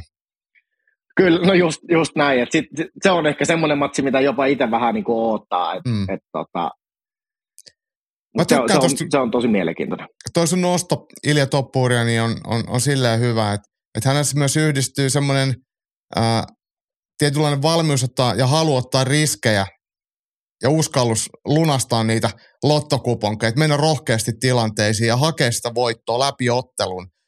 Ja, Just ja, näin. Ja, ja se ei ole vain pelkkää, että se olisi hullu tai mikään ää, suinpäin riehuja, vaan, vaan siellä on kuitenkin se taito koko ajan pohjalla, mutta se on itse varma Kyllä. ja haluaa pistää toisen pakettiin keinolla millä hyvänsä. Niin kyllähän se nyt, se pitäisi olla kaikkien mielestä siistiä.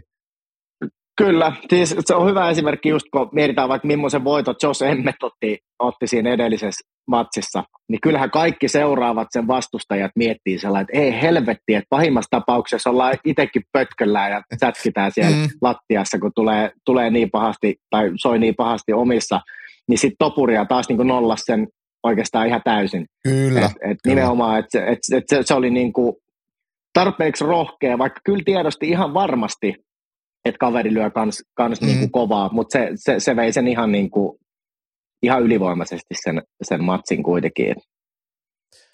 Joo, otetaan vielä yksi, yksi tämä ehkä olisi voinut olla kamppailukansan radioskin, mutta tämä nyt on kuitenkin uutisaihe, koska tämä tapahtuu tällä viikolla ja tämä on meidän kehälajien kirjeenvaihtajalta Antti Sarjolalta Oulusta.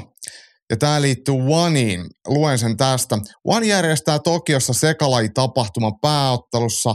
Pound for Pound kolmonen, äh, kolmos sieltä löytyvät takerukohtaa Superlegin, eli äh, Japani vastaan Taimaa, joka tulee korvaamaan loukkaantunutta Rottangia. Huippumatsi silti. Kortilla on kuitenkin vain kolme potkunyrkkeilymatsia, joissa tosin myös City Chai vastaan Marat Grigorian on aivan huippua. Tämän lisäksi on lukkopainia, Kaden Ruotalo vastaan Tomi Langaker 2 ja sitten sekasääntömatsi Niki Holskenin ja 48-vuotiaan seksiaman välillä. Vapaattelu on sentään kuusi matsia, mutta tasosta kertoo se, että vaparin osalta kortti huipentuu Sage Northcutin ja nelikymppisen vastaikään seksiaman tyrmäämän Shino ja Aokin eeppiseen kohtaamiseen. Tämä tapahtuma kuvaa hyvin Onein alennustilaa. Tapahtuma on ostettavissa 35 alan hintaan, mikä ei olisi kohtuuton, jos sillä saisi koko illan hyvätasoista itseä kiinnostavaa kamppailua. Kolme potkunyrkkeilymatsin takia en kuitenkaan suostu tätä maksamaan, ja varmaan vielä vähemmän lukkopainifaneja haluttaa maksaa yhdestä huippumatsista. Vapauttelu on sinänsä riittävästi, mutta taso taas on heikohko. Jos vastaavaa tekemistä näkee halutessa YouTubesta ilmaiseksi joka viikko puhumattakaan, jos on The Zone tai UFC Fight Pass. Kortti on selvästi rakennettu ja suunniteltu japanilaiselle, joita houkutellaan katsomaan samaan tyyliin kuin pienissä paikallisissa tapahtumissa, joissa kortille tarvitaan mahdollisimman monta kiinnostavaa kotikehän ottelijaa lajiin kuin lajiin. Kun kumartaa yhdelle, pyllistää toiselle, eikä sille voi mitään. One onnistuu kuitenkin tällä sirkuksellaan pyllistämään lähes kaikille. Hieno loppukaneetti ja tämä voi jokainen käydä sitten Onein sivulta itse lunastamassa ja tämä on mun mielestä tosi tärkeä ää, huomio ja moniarvoisesti tätä asiaa tai ongelmaa perattu Andiltä. Mä tiedän ollut, että säkin tykkäät katsoa Onein matseja, ennen kaikkea niitä tainyrkkeilymatseja, pikkuhanskoja, mitä perjantaisin tulee nykyisin Lumpinilta. Mutta kun One puhuu olevansa isompi kuin UFC, niin toihan ihan paskaa. Niin, niin, se on varmaan vähän taas, että miltä, miltä kantilta tota miettiä, vaan siellä Japanissa on varmaan katsomo täynnä ja ihan, ihan vaan sillä, että siellä on jotain, jotain matseja ja mitä, mitä sekavammat otteluparit, mm. niin sen parempi, että, että niinku, mutta onhan tuossa niinku, siis just muutamia, muutamia hyviä, hyviä matseja, matseja on, lähinnä noin pystymatsit, niin, pystymatsit niin. just, mutta, mutta muuten niin aika, aika tota, mitään sanomaton. Ja toi on just vähän se, kun Vani on hakenut sitä suuntaa, että mitä ne tulee tekemään. Että ne on puhunut olevansa vapautteluorganisaatio, mitä ne ei todellakaan enää ole.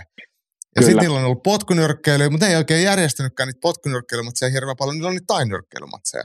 Ja hommahan toimii silleen, että ne perjantai-matsit tulee ilmaiseksi YouTubesta, niistä aika kohtuu pienen korvauksen paikalliset ottelijat, ja sinne ei edes lennätetä ketään, vaan sinne vaan tuodaan Taimaan paikalliset saleet olevia ottelijoita, jotka siellä on ulkomaalaisia ja taimaalaisia, niin se rosteri on jo valmiiksi siellä.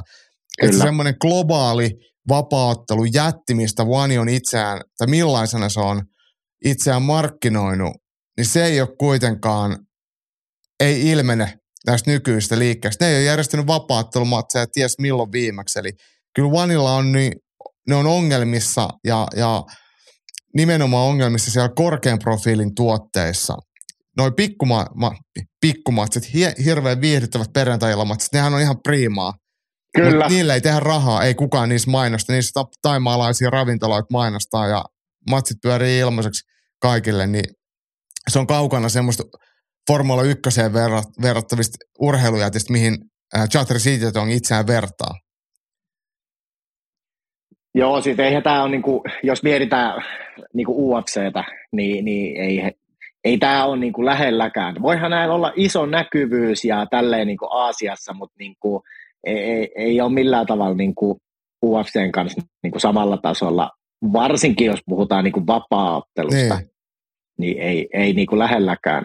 Mutta just se, että niinku, just ne perjantai-matsit, mulla on monesti tuossa pyörimässä, pyörimässä nämä. Siellä on helvetin viihyttäviä matseja, matseja ja niin kuin hyvä taso, taso ja näin, mutta, mutta en ole ikinä esimerkiksi ostanut mitään tällaista PPV-tapahtumaa tai mitään, että niin paljon se ei niin kuin kiinnosta tavallaan. Että. Ja jos tuommoiset sekamatsit, että joku potkunyrkkeili ottaa jotain eläkeläistä vastaan, että yksi erä nyrkkeili, yksi erä lukkopaini, niin se on ihan siis... siis e, joo, joo, se oli vähän se silloin kun oli tuo Rottangi otti tota, Mighty Mousea vastaan. Mighty Mousea vastaan, niin se jotenkin se, kun ei si, että joko se on pystymatsi tai sitten se on vapauttelumatsi. Mm. Ei semmoinen, että se on sekaisin, kun ei siinä ole, ei siinä ole mitään järkeä, järkeä mun mielestä. Se, se muuttaa sitä koko niin kuin, ottelukulkuakin niin kuin hitosti, että siinä on erilaiset, erilaiset säännöt per erä. Niin. Ja se muuttuu muutenkin sitten niinku sekavaksi se koko, koko homma. Enkä mä oikein tiedä, palveleeko se kumpaakaan. Et ehkä sitten saatiin sitä rahaa. Mutta, Kyllä. Mutta, mutta näin se on. Meillä on ollut aika laaja ja moniulotteinen uutiskatsaus kamppailun maailmaa, mutta nyt meillä on aika mennä viikon taisteluun ja se tarkoittaa sitä, että aletaan käymään Suomen vuoden ensimmäistä ammattinyrkkeilyottelua läpi. Ei muuta kuin aletaan perkaamaan tilannetta Arsan Kataivin kanssa. Ylilyönti ja viikon taistelu.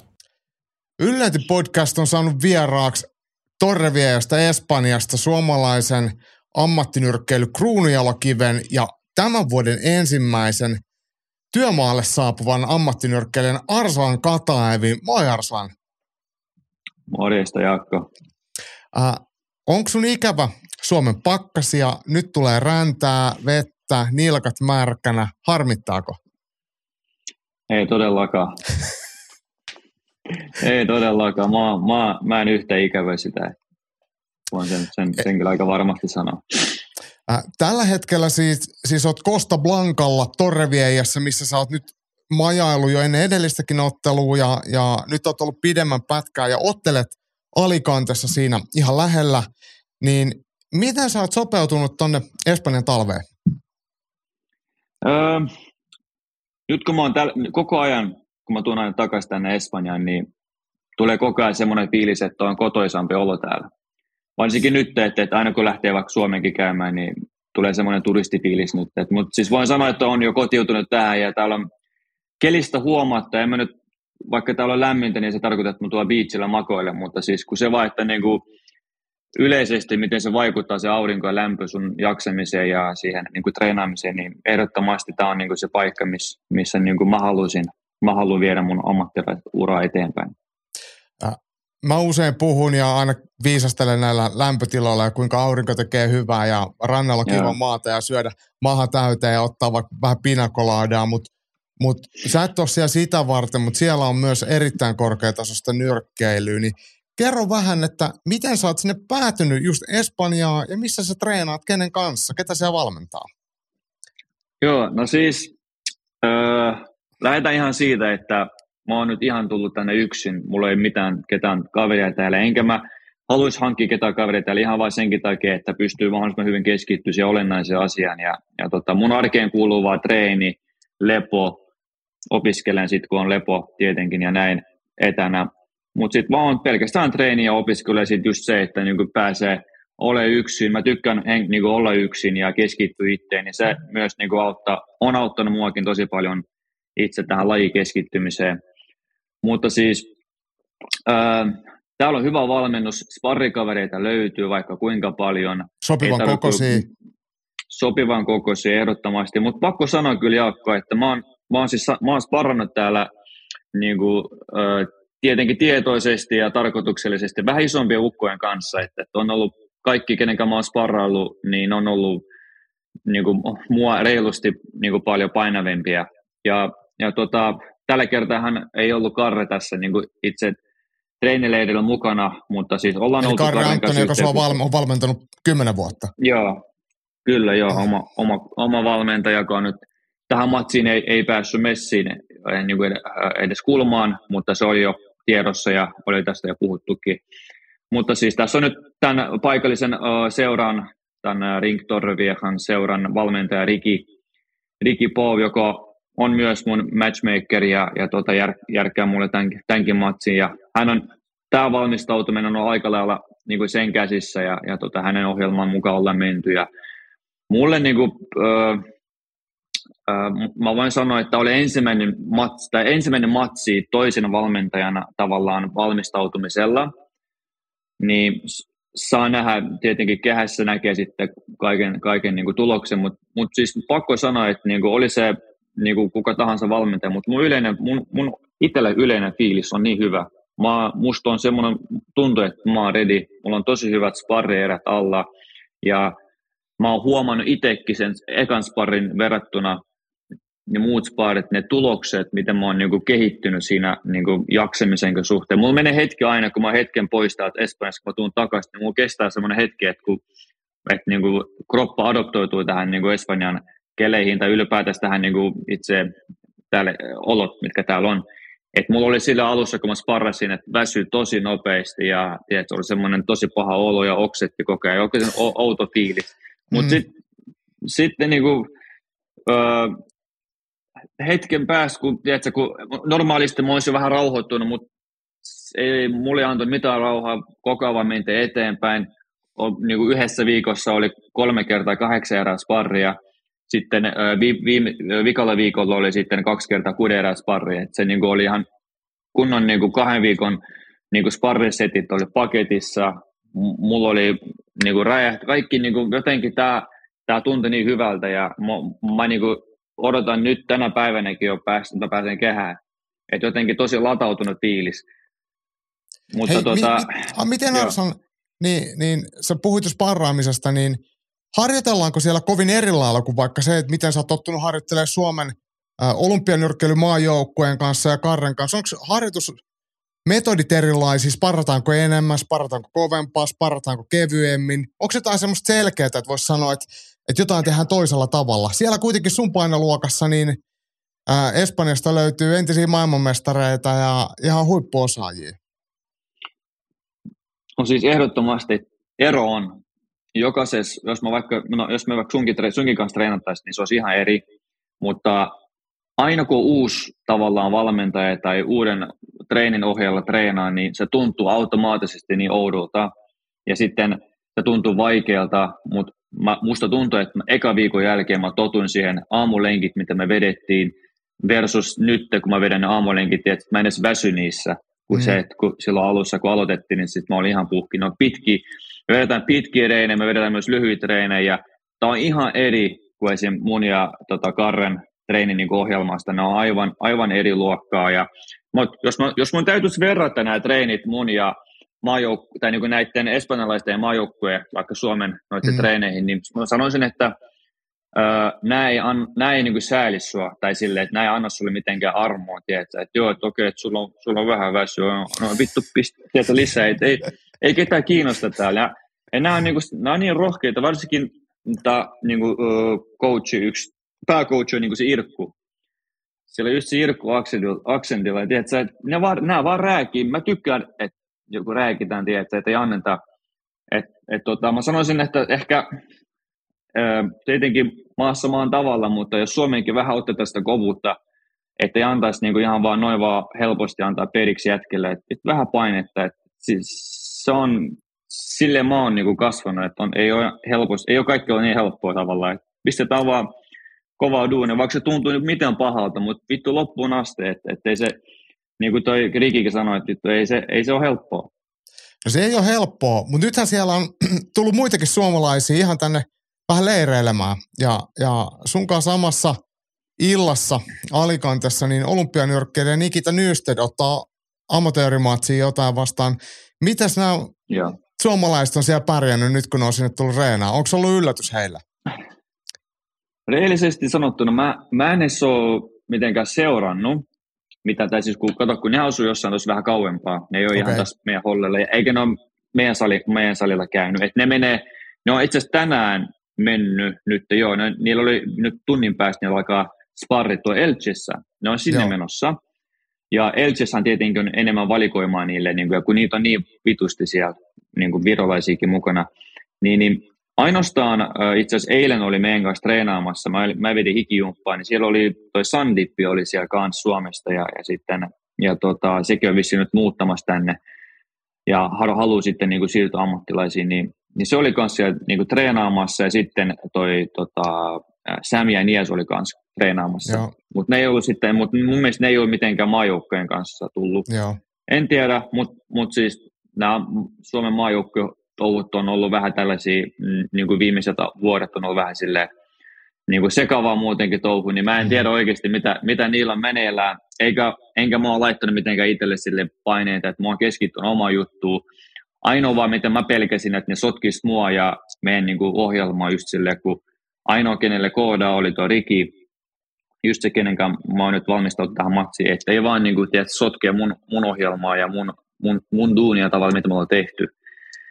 Niin se mua pelotti, mutta oikeastaan kaikki on mennyt hyvin, että tähän mennessä ja, ja tota, mulla on, mä oon saanut mun, mun jutut hoidettua asiallisesti ja kunnolla ja kunhan vaan keskittyy niihin. Ja sitten ne on tehnyt oman duunin, mä en tiedä mitä ne on tehnyt enkä, enkä osaa sanoa, mutta siis ne on nyt jossain majailee ja treenailee siellä ja tänään niillä on sparrit. No niin. Toivottavasti. Itse asiassa, itse asiassa toinenkin suomalainen nyrkkeilijä nyt sai matsin siellä. Joo, okay. se on myös meidän meidän, sali, meidän salilta yhden kaverin kanssa. Okei, okay, no niin. Sen, sen, sen Irkun coachin poika ottelee okay. sen Okei. Okay. Tota, nyt kun me nauhoitetaan tätä, niin on, on keskiviikko ilta ja sun ottelu on lauantaina ja punnitus on sitten tietenkin ammattilaisilla perjantaina.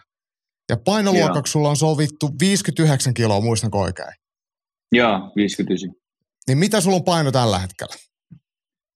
Öö, mä katsoin tuossa vähän, ennen kuin me soitettiin sulle, niin mulla oli semmoinen 61,8 taisi olla, joo. Okei, okay. eli vähän alle kolme kiloa. Joo. Ja se ja menee heittämään. Oli, joo, ja siis mä, mä just söin itse asiassa niin joo. tässä niin kuin saf, safkan jälkeen, ja, ja tota, tässä on syöty ja juotu. Mulla oli itse, itse asiassa niin kuin, eilen oli jo eilen treenin jälkeen, eilen aamujumpan jälkeen mulla oli 700 grammaa yle. Että se on okay. niin kuin, että siellä, okay. joo, joo, että tässä on niin kuin aika paljon nestettä nyt tankattu takaisin, että päästään no niin. sitten jumpalle. Äh, hei, äh, sua vastaan tulee äh, Dionis Martinez, niminen nyrkkeilijä. Todellinen konkari siinä mielessä totteluita on hurja määrä, mutta yhdeksän voittoa, 49 häviöä ja viisi tasuria. Tämä on tämmöinen ammattilaisuran niin sanottu alkutaipaleen perusvastustaja, konkari, mutta ei mikään hirveän voitokas. Niin minkälaista nyrkkeilijästä Venezuela miehessä on käsi, kyse? Öö, mä katsoin, se on ainakin vähän pidempi kuin edellinen venezuelalainen vastustaja. Ja mitä, mitä mä myös huomasin sen, että, että toki respektit kaikille, jotka nousee kehään, ei siinä mitään, mutta siis se vaan, että joidenkin, joidenkin elämä on vaan se, että se on journeyman, ja, mutta näistä huolimatta se että, se, että mitä hän on, ei liity mitenkään, mitä mä, mun pitäisi tehdä, mutta kun mä aina yritän ottaa hyödyn jokaisesta matsista itselle, oli se helppo tai vaikea, joka tapauksessa oli se kova vastustaja tähänkin alkuun. Mä aina menen kehään. Jos mulla on hyvä valmistautuminen alla, niin mua kiinnostaa, kuka sieltä tulee, mä menen. Mä tykkään haasteista ja, ja tota, sen Onko takia joku tehtävä tähän otteluun, mitä sä aiot tehdä? Mitä sä aiot tämän Dionis Martinezin kanssa ajaa sisään? Onko jotain tiettyä? Toki voitto On. aina, mutta, mutta joku on. tietty mun, asia. Mun, mun, taktiik, mun taktiikka on tähän kaverin kanssa lähteen, että mä heti alusta asti mä tykitän vaan pakkiin. Koko ajan vaan pakkiin, pakkiin, koska kaveri oli enemmänkin, kaveri, kaverista huomasi, että se ei ole mitenkään jaloilta liikkuva ja sitten se liikuttaa vain yläkroppa, vähän Floyd-tyylistä. Mutta ei ihan Floyd. Ei ole ihan Floyd, eri. En, mä en usko, että se ihan riitt, riittäisi munkaan. Ja siis se, pelkästään mun niin kuin liike, liike, mä veikkaan, ihan riittää tuohon, että vaan pelaa sen, pelaa sen pois. Ja, ja tota, ei ollut siis ihan kummonen. Kyllä tämä niin kuin hoituu tästä alta pois ja tota, jatketaan eteenpäin sitten. Äh, ottelu siis käydään alikantessa ja jos mä oikein ymmärsin, niin siinä illassa otellaan sitten naisten joku tittelimatsi pääottelun. Eikö se ollut, ollut näin? Joo, siellä on joku titteli, e- Euroopan mestaruustitteli. Joo. Espanjassahan on silleen hassu sääntö, että siellä, oliko se niin, että nyrkkeily ei saa näyttää telkkarissa? Joo, mä mietin, että, että nyt jos niille joutuu striimiin, niin mä just mietin, että nyt kun varsinkin siellä on suomalaisia katsomassa, niin mä pyydän jonkun, ainakin jos ei ole mit, mitään, niin mä laitan mun Instagramin live-lähetystä, koska se on pakko. Ei, niin kuin, tosi paljon ihmisiä haluaa nähdä tuota matsia, niin jos ei ole mitään, niin se on vaan pakko tehdä. Mutta se on tosi outo, varsinkin tuommoiset tittelimatsit. Mm. Pitää vähän miettiä sitten, että jos mä tuun ottele tittelimatsin täällä, niin jos sitä ei pysty striimaamaan, niin teen. Vähän puhuttiin, että jos mulla olisi ollut matkakassassa vielä vähän rahaa, että mä Mm. olisin tullut kanssa kattoa ja kuvailemaan, mutta nyt mulla on niin huonosti fyrkkaa, että ei päässyt lähteä. Joutuu täältä sitten odottelemaan sitä sun instaliveä tai jotain muuta. Mut, mutta tota. Jos ajatellaan tätä lauantain ottelua, totuushan on se, että sä lähdet siihen ennakkosuosikkina siinä mielessä, että sä tuut 2-0 listalla ja toisella on sitten vähän enemmän matseja, mutta sulla on kuitenkin vahvasti voitokas ja amatööriura, niin tämä tietenkin pitää ottaa ja voittaa, mutta mut jos ihan vähän katsotaan tähän lähitulevaisuuteen, niin onko se jäämässä sinne Espanjaan vai, vai mikä tässä on, mitkä on niin nämä seuraavat muuvit, että tuut sä sitten Suomeen vai, ja milloin mahdollisesti otellaan ja missä otellaan? Tämän matsin jälkeen hän on tuossa on tuossa maaliskuussa Ramadan, Ramadan juhlat ja tota, tämä Ramadan kuukausi, niin tarkoitus olisi katsoa ehkä, siinä on yksi, tässä on yksi ilta ennen sitä, just tota, ennen kuin Ramadan niin kuin päivät alkaa, niin se on vähän siinä, että, että jos tämä matsi menee nyt ihan nätisti, ei tule mitään loukkaantumista ja näin, niin meillä on tarkoitus Karren kanssa, me, me puhuttiin alustavasti, että tuossa 11. helmikuuta käytäisiin tuolla Briteissä sparrailemassa Mm-hmm. noiden, noiden, noiden tota, kovien jätkien kanssa niin sanotusti, niin, niin vähän, vähän ottamassa niiden kanssa sparriin ja sitten, sitten tietenkin, jos kaikki on ok ja, ja tota, paikat on kondiksessa, niin siinä maaliskuun, maaliskuussa olisi toinen ilta, tässä puhuttiin Rikin kanssa, että mahdollisesti sitten siellä ennen Ramadania ottaisi vielä Espanjassa vai. Briteissä? Espanjassa, joo. Joo. tämä britti, tämä brittihomma oli just se, että niinku, siellä oli se yksi kundi, joka kävi Ryan, Ryan Garner, jo, mä en tiedä puhuttiinko me sunkaan tästä joskus ennen, mutta tota, se oli tässä silloin, kun mulla oli tämä toka matsi täällä. Niin, sä Sehän oli täällä sen kanssa, se se? Ei vaan, se, se tuli just, just sillä viikolla, kun mulla on matsi, niin se tuli, että mulla oli vähän sparriitti ohi tavallaan itsellä. Mutta mä, kä, mä kävin, kun se kävi sen Juanfen kanssa sparraamassa, mä kävin Mm. katsoa itse sen. Joo. Niin, niin tota, esim. Sen, sen kanssa, tai sen takia me ollaan menossa sinne Britteihin Karren kanssa parhaille. Tai me puhuttiin, ei ole vielä varmasti mitään löyty lukkoa, mutta oli, oli puhe, että mentäisiin. Mutta tietenkin tämä matsi nyt ensiksi pitää hoitaa ja silleen, että ei tule mitään, mitään niin sanotusta loukkaantumista, että se on niin kuin tärkeä. Mutta puhuttiin, että olisi alustavasti maaliskuussa olisi heti jo sitten neljäs matsi ja sitten siinä, tuli, siinä, sit siinä välissä tulisi tauko hetkeksi. Jos puhutaan vielä tästä vuodesta, toki Ramadan tulee siihen väliin ja sitten siitä tulee aina pikkasen joutuu palautua siitäkin, kun pääsee reenaamaan, mutta onko joku sellainen tavoite tälle vuodelle, että jos nyt kuvitellaan, että nämä menee niin kuin pitää, että saat nyt sen matsin lauantaina ja sitten vielä ennen Ramadania toisen matsin, siinä on kaksi matsia, niin mitä loppuvuoteen? Kaksi-kolme ottelua kenties? Joo, siis eh, mitä mä nyt sano, mä en nyt osaa sanoa, miten nämä niin menee nämä kaudet. Mutta niin optimitilanteessa, mitä sä toivoisit? Mut, mitä mä itse haluaisin tälle vuodelle, olisi mahdollisimman paljon matseja. Mm. Se on mun tavoite. Että mulla on ihan sama monta, mutta just silleen, että mulla on vaan tärkeää, että mun paikat on ehjänä ja mä pystyn otella, niin siinä ottelemisessa mulla ei mitään niin kuin väliä. Mitä tiheämmistä paremmin, koska mulla on koko ajan sitten se, se vaihe päällä, vähän niin kuin amatööreissä, että et sitten just näitä tämmöisiä matseja, mistä saa kaikenlaista eri vastustajia, eri tyylisiä, että mitä enemmän vaan tällaisia tälle vuodelle, mit, paljon vaan kokemusta mä halusin.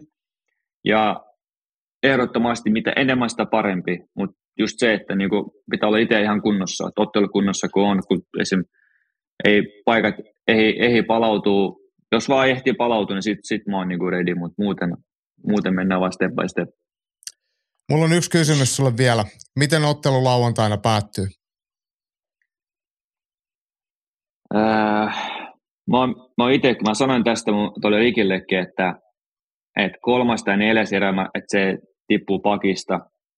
Mun tavoite on, mun tavoite on ja taktiikka on niin pakista tiputtaa. Ja sparreissakin on monesti niin kuin jo, no parisen, parisen kertaa on niin kuin käynyt niin kuin tuolla valmistautumisessa niin jengi pakista jo alhaalla, niin, niin tota, semmoinen hyvä tunne itselle, että mä oon saanut vähän niin kuin ne kulmat ja sivut haittu hyvin ja osunut pakkiin ja, ja mä tähtään nyt siihen itse matsiikin ja varsinkin kun on tuommoinen vastustaja, että mä näen sen läpi. Kolmas, neljäs erä, niin se tippuu pakista. Pidetään tätä sovittuna. Kiitos Arslan. Kiitos, hei.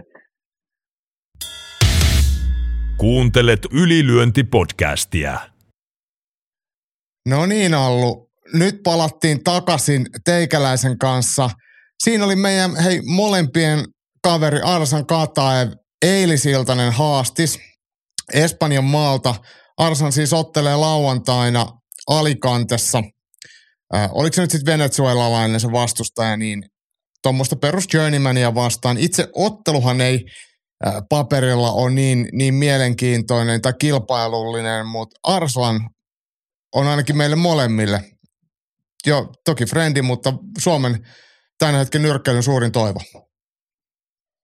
Joo, pitää, pitää paikkansa ja sehän on ihan selkeä, että et tavallaan jos mietitään, miten ammattinyrkkeilyuraa rakennetaan, niin, niin tuossahan ei ole mitään poikkeuksellista, että et niin kuin alkuun ne, ne, ja niin kuin Arslan sanoikin tuossa, että et hän ottaa matsit, mitä niin kuin tarjotaan ja mennään tavallaan askel kerrallaan eteenpäin. Ja, ja sitten mikä on hyvä, hyvä mun mielestä, niin on just tuo, että kun lähdetään ottaa matsiin, niin että vähän niin kuin sparrattaisiin vaikka jonkun huonomman kanssa, niin sulle voidaan antaa, okei, okay, tämä matsi nyt yritetään saada tällaisia asioita tehtyä, koska et se on niin kuin, ikinä ei voi sanoa, että voitto on 100, niin kuin 100 prosenttia varma, mutta mut, mut tavallaan se on niin niin todennäköinen, että, että siinä pystytään vähän niin kuin, ottaa vähän niin, kuin niin sanotusti treenin kannalta se niin kuin matsikin.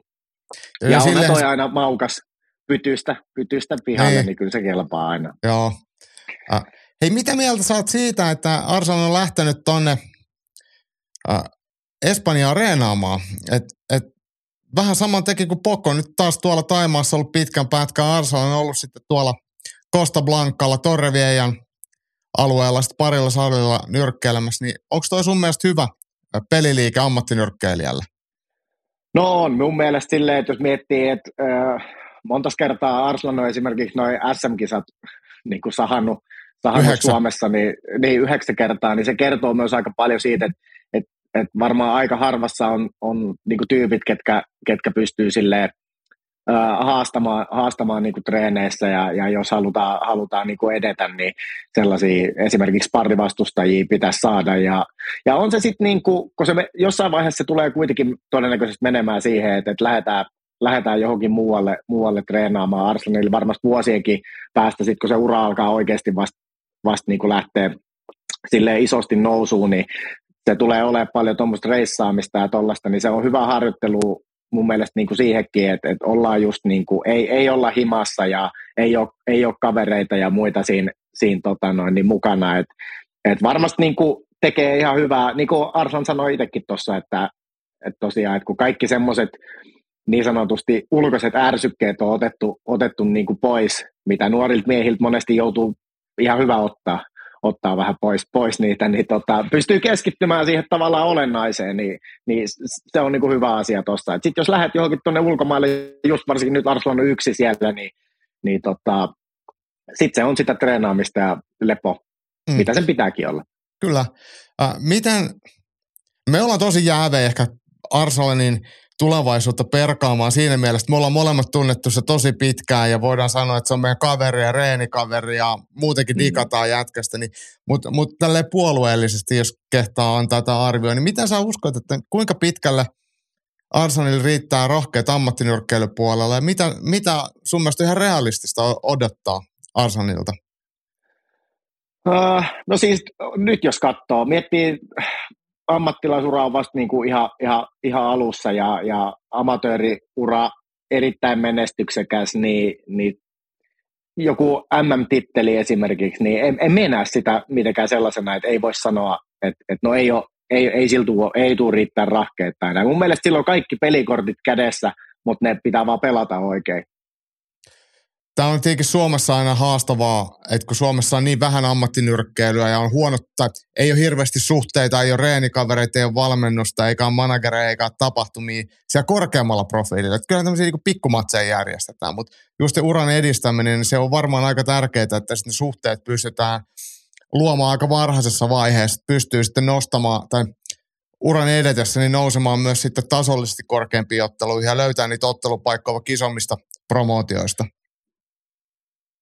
Kyllä, ja on se niinku just, että et tavallaan tuossa niinku alkuvaiheessa, niin se on mun mielestä just, no miten tämäkin matsi, niin pitäisi aina miettiä sille, että sä löydät ympärille ne ihmiset, mitkä jeesaa sut rakentaa sitä uraa, ja ni, niitä oikeasti kiinnostaa, ja, ja niillä on myös niinku, tavallaan tavoite se, että et, et oikeasti niinku menestytään. Sitten jos se on semmoista suomeksi sanottuna hessuilua se touhu, että sitä ei oikeasti mietitä niinku tarkasti sitä hommaa, niin sitten sit, sit, sit tulee paljon vaikeampaa vaikeampaa siitä, siitä niin sanotusti siitä huipulle pääsemisestä.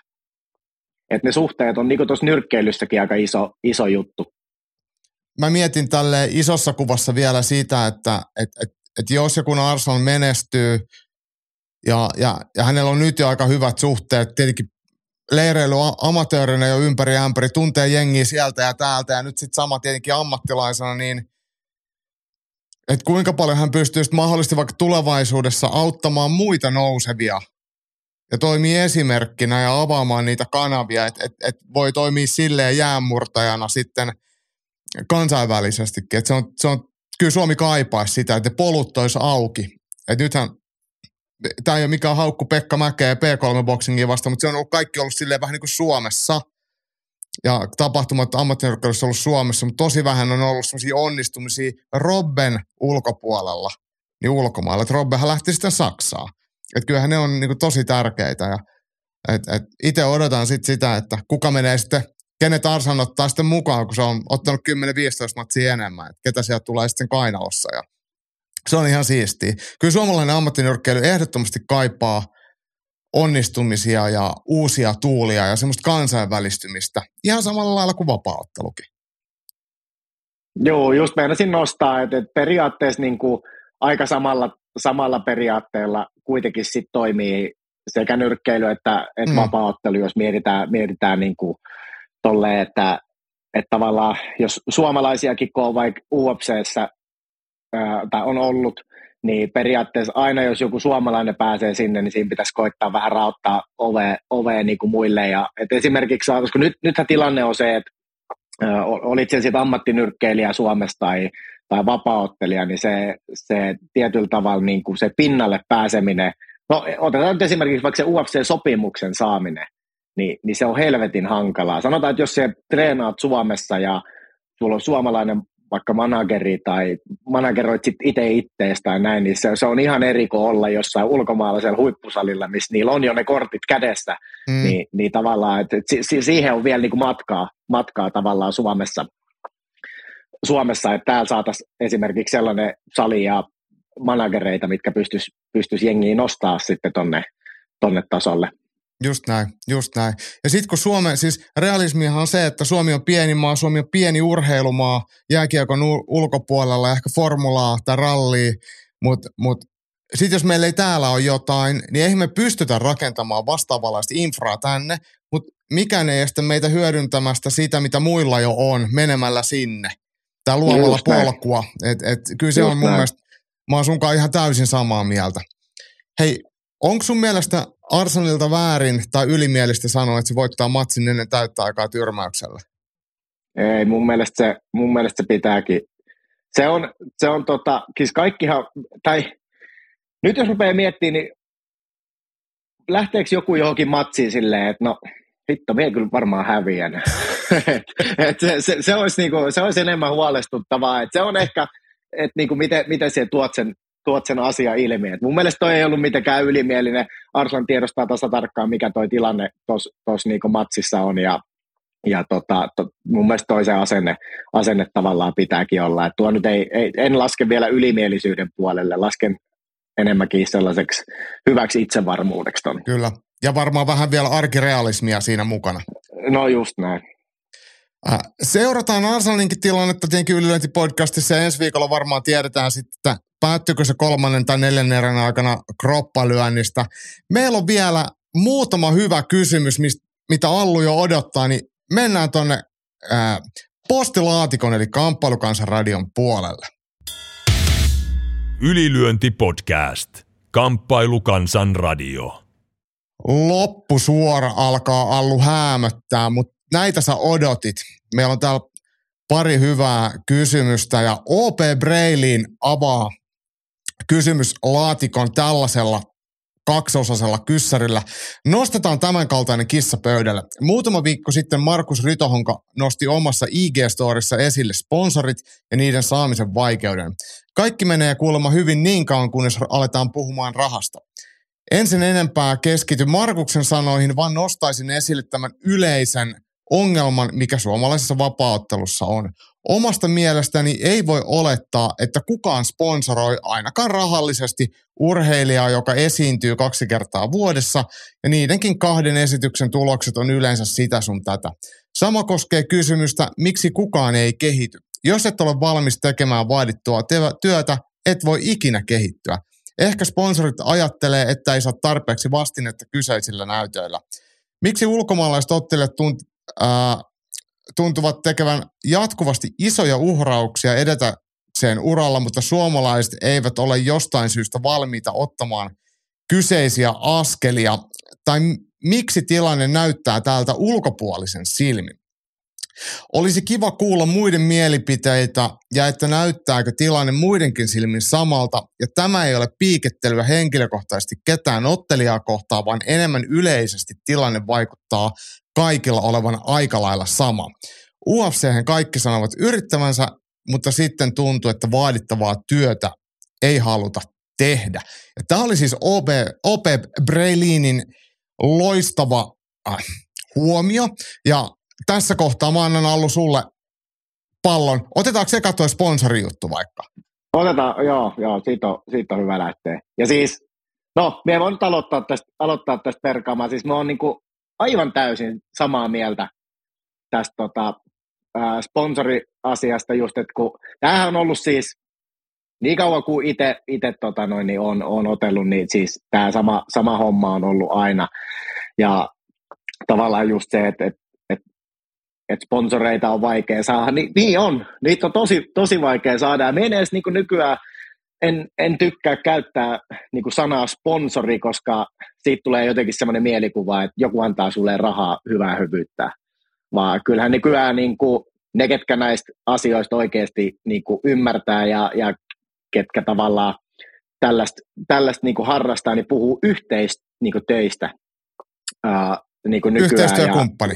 Ja, yhteistyökumppani, just näin. Ja nimenomaan se, että et, et kun me ei eletä missään kommarimestassa, että täällä ei ole sellainen, että se on käsi ojos, että antakaa mulle rahaa, ja, vaan että et just se, että sul, niin kuin, sinä tarjoat jotain, useimmiten se on sitä näkyvyyttä, kun puhutaan tällaisesta lajista, ja sitten tämä heittomerkkeissä sponsori, eli yhteistyökumppani, kokee sitten, että okei, hän saa tällaisella summalla tällaisen hyödyn tästä yhteistyöstä, ja silleen se niin kuin toimii. Mm.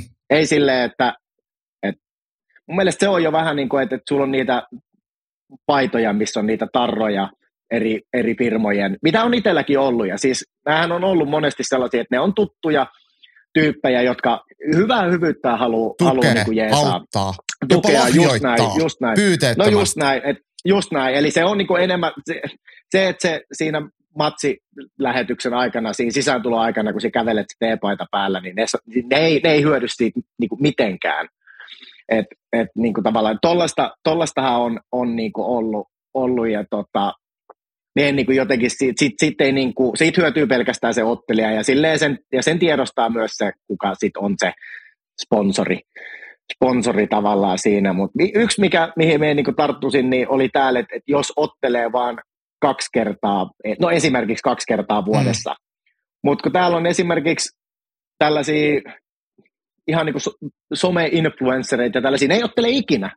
Niin. Ja silti niillä on aika paljon yhteistyökuvioita, niin siis, eli toisin sanoen näkyvyydestä ja tommosestahan se kaikki on niin kuin kiinni, että et tavallaan mikä on esimerkiksi itselle semmoinen, mistä niin kuin, tavallaan ajatus tulee päähän lähes viikoittain, niin on se, että vittu pitäisi tehdä enemmän somea ja tietyllä tavalla olla niin kuin esille. Ja koska on oikeasti jengiä, ketä niin kuin kiinnostaa, mutta se somettaminen ja tuommoinen ei, se ei ole itäsuomalaisen juttu. Tota, no, niin puhuu, puhuu, puhuu, siihen kameralle ja kertoo, että mitä tänään on tehty ja niin kuin tällaista, niin se, se on vähän niin kuin hankalaa hankalaa ainakin itselle, mutta mut niinku se, että et pitäisi jotenkin pystyä niinku sen sijaan, että miettisi tavallaan, että onhan se niinku vaikeeta sponsoreita saaminen, mutta mut niinku just se, että pitäisi ehkä miettiä just, että et no okei, mitä me voisi tehdä paremmin, että et se asia jotenkin niinku helpottuisi. Ni, niin siinä on monesti aika paljon tehtävää. Käsi pystyy itselläkin, että on, on erittäin paljon, paljon tehtävää ja ja nyt kun näitä asioita on joutunut enemmän miettimään ja näin, niin sitten on tullut sellaisia, että okei, nyt ruvetaan tekemään tällaista, että tämä vie tätä asiaa eteenpäin. Toi oli hirveän, hirveän hyvä, hyvä puheenvuoro ja oikeastaan mä voisin tuohon vielä täydentää, että sitähän voisi miettiä niin kuin sinä tai kuka tahansa muu niin kuin itsekin, että mitkä on semmoisia asioita, mitä mä pystyn tekemään, mistä joku toinen hyötyisi?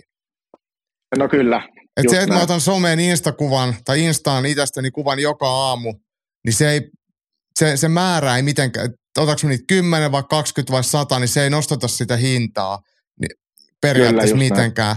Et mikä voisi olla joku semmoinen asia, mitä mä osaan tehdä ja missä kanavassa se voisi olla.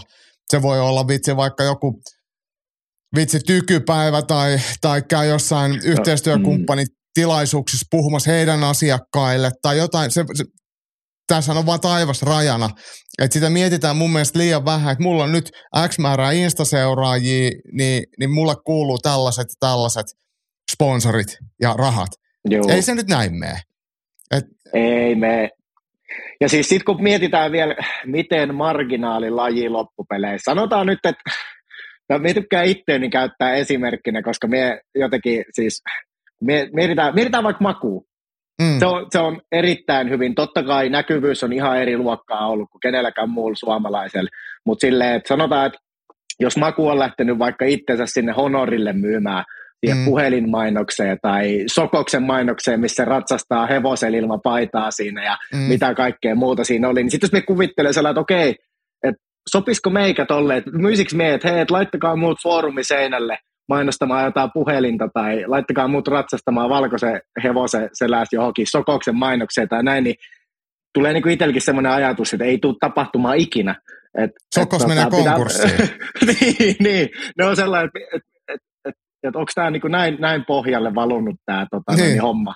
Et, et, tota, ei vaan, mutta siis niin kuin, just, että pitää vähän niin kuin miettiä, että mikä osuu kohderyhmä ja, ja mitä siellä niin oikeasti pystyt tekemään. Just toi, että, että se, että läntätään se mainos siihen paitaan ja että sit pyydetään X määrää rahaa, niin ei siitä saa kukaan muu mitään kuin se, se ottelija tavallaan. Mm. Mutta sitten kun just aletaankin myymään sitä silleen, että no hei, että teillä on tällainen firma ja, ja tota, että et mulla on tällä ja tällä matsi, että et työ tarvii sitten jonkun toisen firman vaikka jeesaamaan teit jossain, no hei, että järjestetään teille pöytä tonne johonkin matsiin ja tuutte porukalla kattoon ja otatte vähän viinaa siinä ja näin, niin sitten se alkaakin, kaikki hyötyy siitä asiasta jotenkin. Et ei, ehkä se on enemmän just sitä, että ei jotenkin ehkä osata niin kuin, tavallaan myydä sitä, sitä niin kuin, omaa juttua sille ihan tavallaan silleen, niin kuin, että jengi ymmärtäisi, mitä siinä, mitä siinä niin kuin haetaan, haetaan tavallaan takaa. Et, et se, että se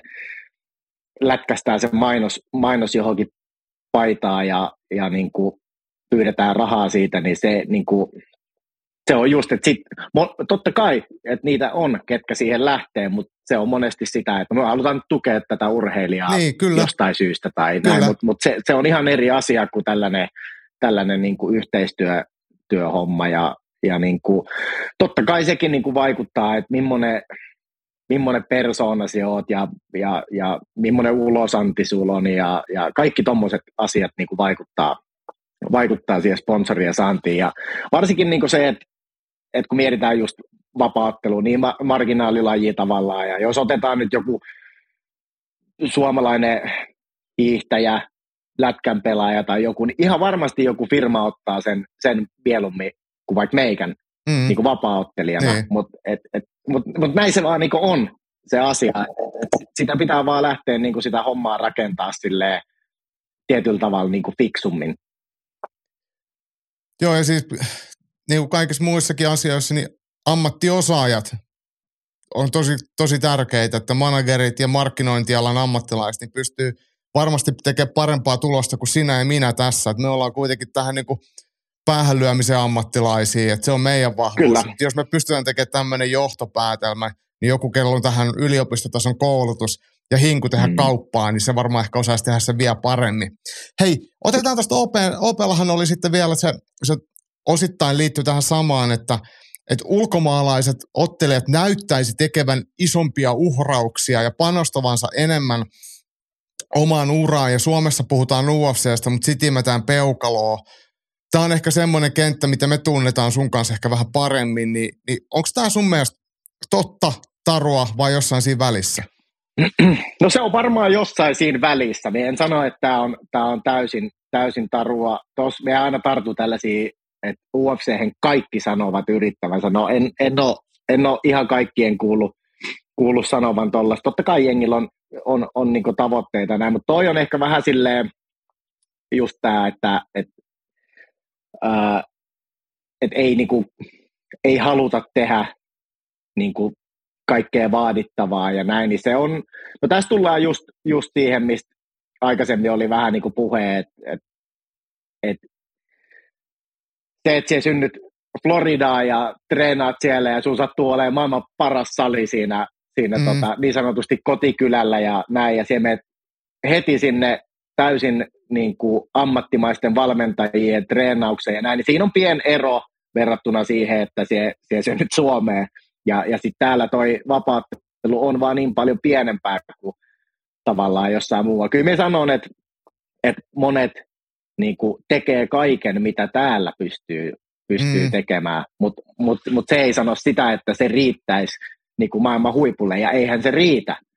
Eihän se riitä, mutta niin sitten sekin on taas, että että jos mietitään, että uh, niin kuin Suomessa, että, että käydään koulut, niiden jälkeen jotain, on ne sitten yliopistoja, mitä liian jengi opiskelee, opiskelee ja näin, ja sitten tavallaan kun toinen vaihtoehto on se, että no kokeillaanko tätä vapaaotteluhommaa, että tota, laitetaan kaikki likoon siihen, ja sitten jos jää luu käteen, niin ei osata oikeastaan mitään muuta tehdä.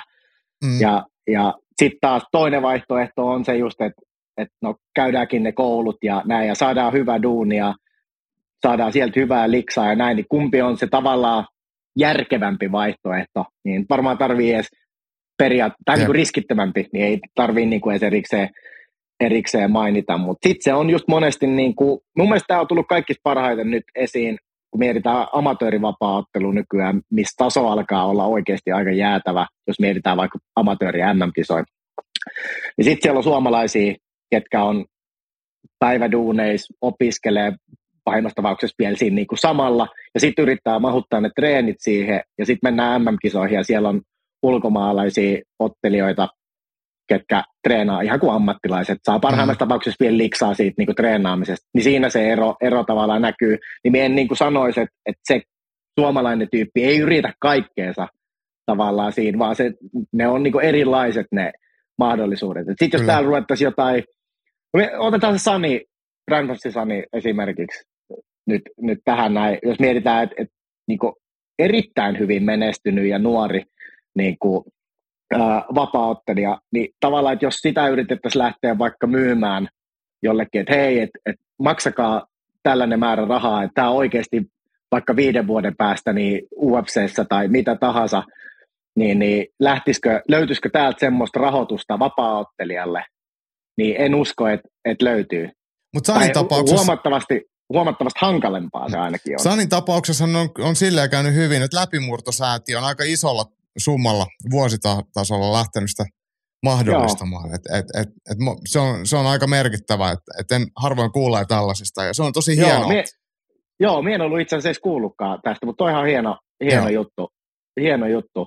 Mutta just, että tuossa tavallaan just tulee sitä, sitä niinku eroa, että kun Suomessa just kun vapaattelu on niin pieni laji vielä, niin sitä ei jotenkin osata, osata niinku katsoa sitä, sitä hommaa niinku siltä kantilta, että et oikeasti, että et sijoitettaisiin tähän lajiin, niin sittenhän se sitten toi just helpottus. Pystyttäisiin käydä siellä ulkomailla, ulkomailla niinku treenailemassa ja saata sitä jalkaa vähän sinne oven väliin. Niin, niin tavallaan se tilanne on täällä niin, niin eri, että en niin kuin sano, etteikö monet oikeasti laittaisi niin kuin ihan kaikkea likoa, mitä, mitä on, mutta se, se on vaan se lähtökohta on hankalampi. Tästä helposti tulee semmoisia kärjistettyjä esimerkkejä. Me puhutaan vaikka jostain Bahrainista, joka ostaa sinne joukkueen ja kuningasperheen rahoilla rahoittaa sitä amatööritoimintaa. Ja me mietitään, että tämä on mm. ainoa tapa. Mutta kyllähän valtaosa kilpailuissa olevista eurooppalaisista ja amerikkalaisista, niin ne on opiskelijoita tai työssä käyviä tai työttömiä, ihan niin kuin samalla lailla kuin me suomalaiset. Et me ei voida silleen sanoa, että mm. kaikki muut tekee näin ja siksi ne pärjää. Mm. Ja sitten sit jos me ajatellaan, että otetaan esimerkki, että jossain Venäjällä vaikka sä voitat jonkun kilpailu jossain lajissa, valtio antaa sulle X määrän rahaa, no ihan kiva, mutta sä oot koko elämässä syönyt jotain vittu kaalia ja asunut jossain slummissa ja sä mm. oot saanut rokotuksia ja sä et osaa lukea tai kirjoittaa, niin en mä tiedä sitten niinku, että et me si, siinä vaakakupissa, niin me ei voida aina poimia niitä helmiä ihan silleen niinku pelkästään, että tuolla on tätä Kyllä. ja tuolla on tätä. Et mehän ollaan Just kaikki näin. vähän olosuhteittemme uhreja, tai, tai, tai siis ei, uhreja tai ei, mutta olosuhteissamme. Ja ehkä mun mielestä mä, mä en usko, että me ollaan nyt Suomessa kuitenkaan vielä siinä tilanteessa, että me ollaan vallitsevista olosuhteista pystytty irrottamaan kaikkia mahdollisia resursseja. Et sitä mä en, Joo, en niin, siis jep. niin, niin silleen, että et, et me ei voida sille mitään. Me eletään Suomessa ja täällä on demari, demari ajatus kaikkeen, että kaikille vähän jotain ja meillä on ihan hyvät koulut ja hyvät, hyvät työt ja näin, että asiat ei ole hirveän huonosti, mutta asiat ei ole hirveän hyvin. Mutta kyllä täälläkin pitäisi pystyä parempaan. Sitten mä sanon vielä toisen, ja tämän mä oon aika varma, että sä oot mukaan samaa mieltä tässä, että, että yksi asia, mikä meiltä puuttuu, on se, että meillä ei ole niitä tienraivaajia silleen samalla lailla. Meillä on tietenkin Anton Kuivasta ja Tom Niinimäkeä ja nämä, jotka, ja Anton varsinkin valmentaa. Mutta silleen, että ketään ei ole pystynyt sille kansainvälisesti breikkaamaan vapaaottelulla, ja sitten me voitaisiin seuraa sitä hänen polkuaan.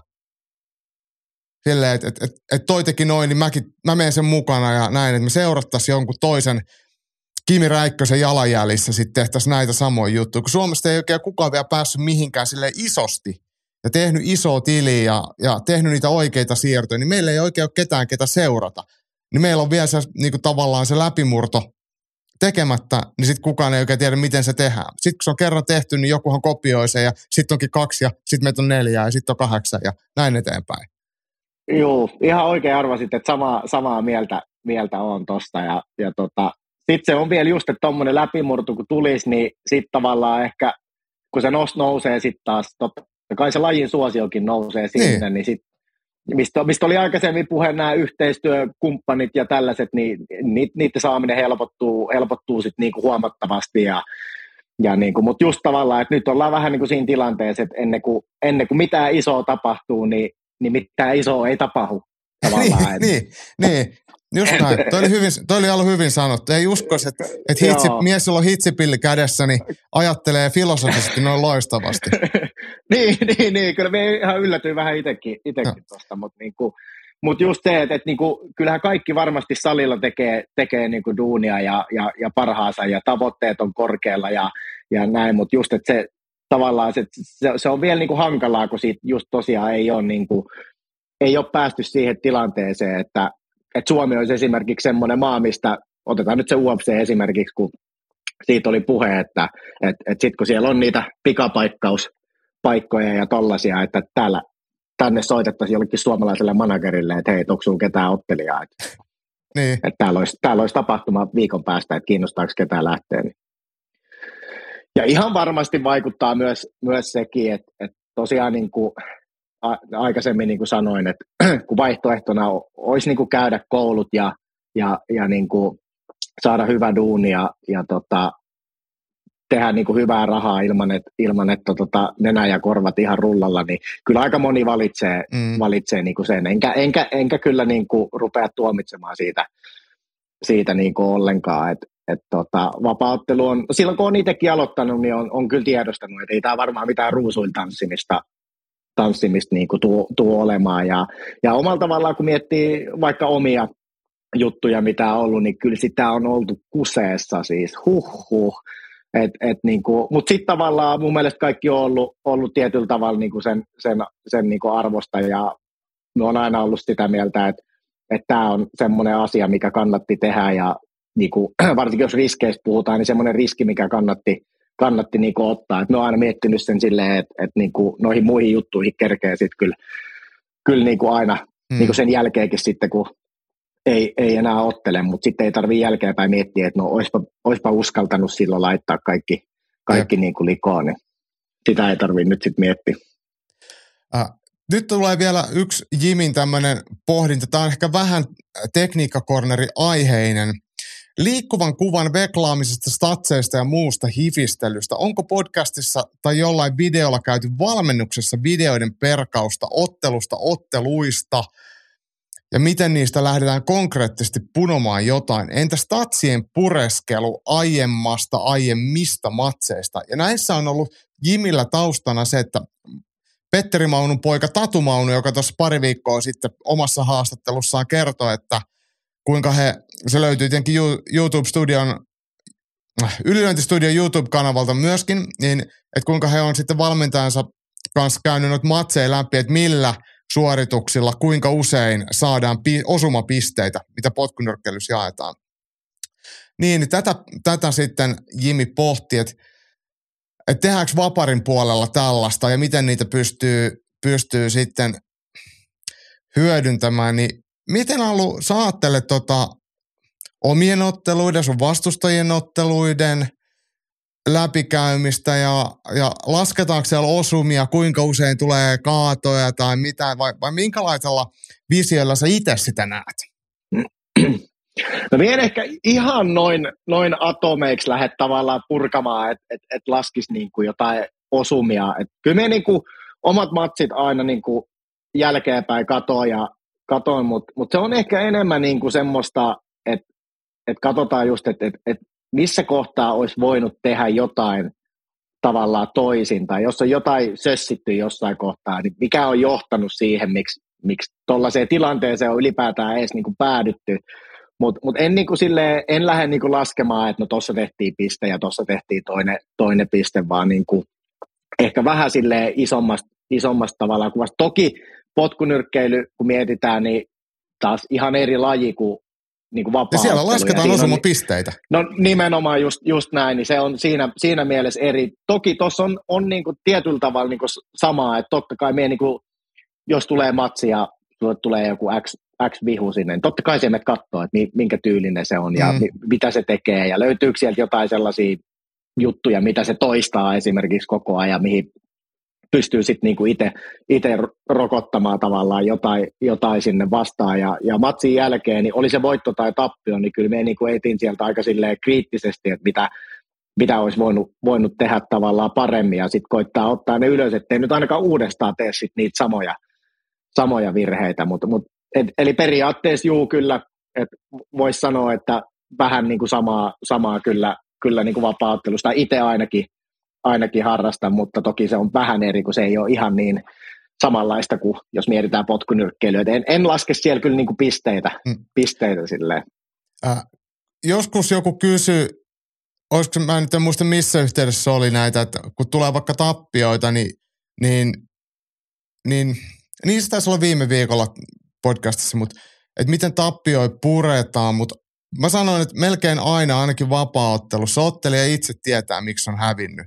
Niin mille, oot sä samaa mieltä, että, että kun matsi päättyy tappioon, niin sä tiedät, mikä ei ole toiminut, tai mi, mitä se toinen teki, miksi se voitti, vai tuleeko se sulla ihan yllätyksen, mitä ihmettä siellä tapahtui. Mulla ainakin on semmoinen fiilis, että kyllä mä oon aina joka kerta omissa matseissa tiennyt, että mä oon hävinnyt sen takia, koska tämä ei onnistunut, tai toi toinen onnistui tässä, tai mikä ikinä. Se on aika, aika mustavalkoista.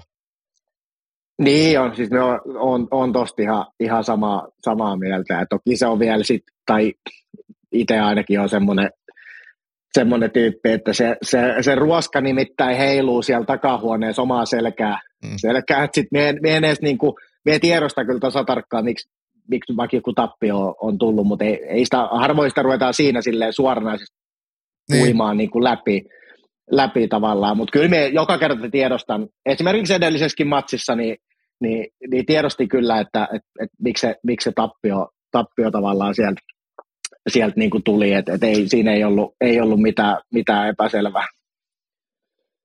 Äh, yksi asia, mikä, mikä itselle, mitä mä vähän karsastan ja mä, mä luulen, että sulla on vähän ehkä samansuuntainen ajatus, että jos, jos liian tiukkaa ja liian, liian tarkkaa katsoo omien vastustajien, tulevan vastustajan niin, mm, otteluita ja yrittää väkisin etsiä sieltä kaikkea, niin niin, niin sitten mennäänkin vähän harhaan, että se ei sitten kuitenkaan matsissa tunnu yhtään silleen, että jos liian selkeitä, liian yksioikoisia gameplaneja tehdään, niin, niin sitten se, kun kello soittaa, niin se tuntuukin ihan erilaiselle, kun sä oot kuvitellut.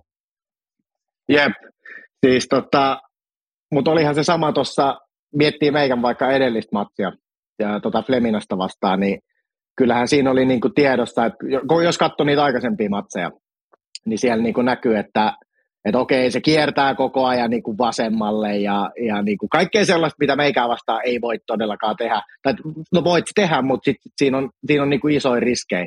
No vähemmän yllättäen se ei siinä matsissa sitten tehnytkään niin. silleen. Ja sit, tai niin kuin, että, että kyllä me tiedosti, että, että, että ei se, ei se niin kuin mikään hölmö ole.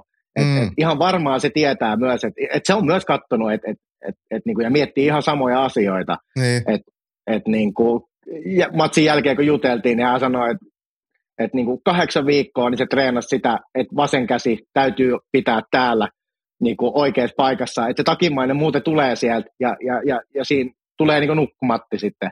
Niin. Niin se sanoi, että, että oli erittäin hyvin niin kuin selvillä, että, että aina jos mietitään, että katsotaan jonkun vaikka vanhoja matseja, niin meidän ihan suoranaisesti lähtisi tekemään gameplania sen perusteella, mitä se on tehnyt aikaisemmin, koska ei sillekään tule yllätyksenä, ketä vastaan se ottelee, niin todennäköisesti jos se huomaa, että okei, hän on tehnyt aikaisemmissa matsissa tällaisia, ja okei, niitä ei vaikka voi tehdä tätä tyyppiä vastaan, niin todennäköisesti se ei tee niitä. Niin. Et vähän kannattaa katsoa, mutta ei liian orjallisesti tietenkin. Et varmaan siinäkin joku kultainen Juu. keskitie. Että... Just näin. Ja kyllä mä sanon niin kuin, silleen valmentajan roolissa se, että semmoinen – on se laji kuin laji, niin se yleinen osaamisen ja ymmärtämisen syvyys, niin helpottaa hyvää kilpailusuoritusta. Että se ei rakennu vain Kyllä. yhteen ainoaseen mahdollisuuteen. Just Hei, näin. Ja sitten kun se monesti, kun muutoksia tulee koko ajan siinä niin. matsin aikanakin, niin niihin pitää pystyä sitten niinku adaptoitumaan. Just näin. Kyllä. Hei, Jimi oli vielä laittanut tuohon muistutuksen, että kollegamme Häkkiradion puolella Jami Kuparinen oli haastatellut Mikko Rujo Rupposta kirjan teemoilta. Siellä Lohjan pojat oli tehnyt parituntisen setin. Käykää ihmeessä katsoa se YouTube-puolta, koska kyllähän Mikko Rupponen on kuitenkin suomalaisen vapauttelun pioneereja. Ja tähän samaan hengenvetoon totean, että myös Ylilyöntistudion YouTube-kanavallahan se löytyy. Ja se on ensimmäinen video, mitä meidän kanavalla on katsottu 20 000 kertaa, niin siitä iso kiitos teille kaikille katsojille. Hei Allu, tässä kohtaa käsikirjoituksessa lukee loppujinkku, niin tämä tarkoittaa sitä, että mä vapautan sut tästä velvoitteesta ja nöyrästi kiitän avustasi ja läsnäolosta. Ja se voi olla, että se joudut vielä toistamiseen tässä Janin sairausloman aikana tulla, tulla tänne juttelemaan. Mitä siihen sanot? No se, se kelpaa oikein hyvin. Ja voi tulla näitä tota, äh, tällaisia filosofisia viisauksia puottelemaan, puottelemaan tänne kyllä use, useamminkin, että ei, ei ole ongelmaa sen, sen asian suhteen. Mutta kiitos muuten kaikille kysymyksistä. Näyttää tästä jotenkin tosi paljon helpompi, helpompi turista ja tälleen, kun on vähän jotain, jotain aiheita, mitä tota, mistä täällä niin kuin jauhaa, niin erittäin, on, erittäin iso kiitos kysymyksistä. Tuo on hyvä lisä ja, ja muistutuksena tietenkin kaikille kuulijoille ja katsojille, että ylilyöntihän tehdään kuulijoille ja katsojille. Tämä ei ole mikään mun ja Janin ja tässä tapauksessa Allun monologi. Me Allunkaan jutellaan muutenkin, että me voidaan tehdä sitä muutenkin kuin nauhalle. Eli tämähän Kyllä. on meille kaikille ja mitä enemmän tulee kontribuutioita, kysymyksiä, toiveita, ajatuksia, niin sen, sen parempaa keskustelua näilläkin puutteellisilla taidoilla pystytään toteuttamaan. Mutta näihin kuviin, näihin tunnelmiin, nöyrä kiitos kaikille. Ei muuta kuin hyvää loppuviikkoa. Kiitti Allu. Kiitos.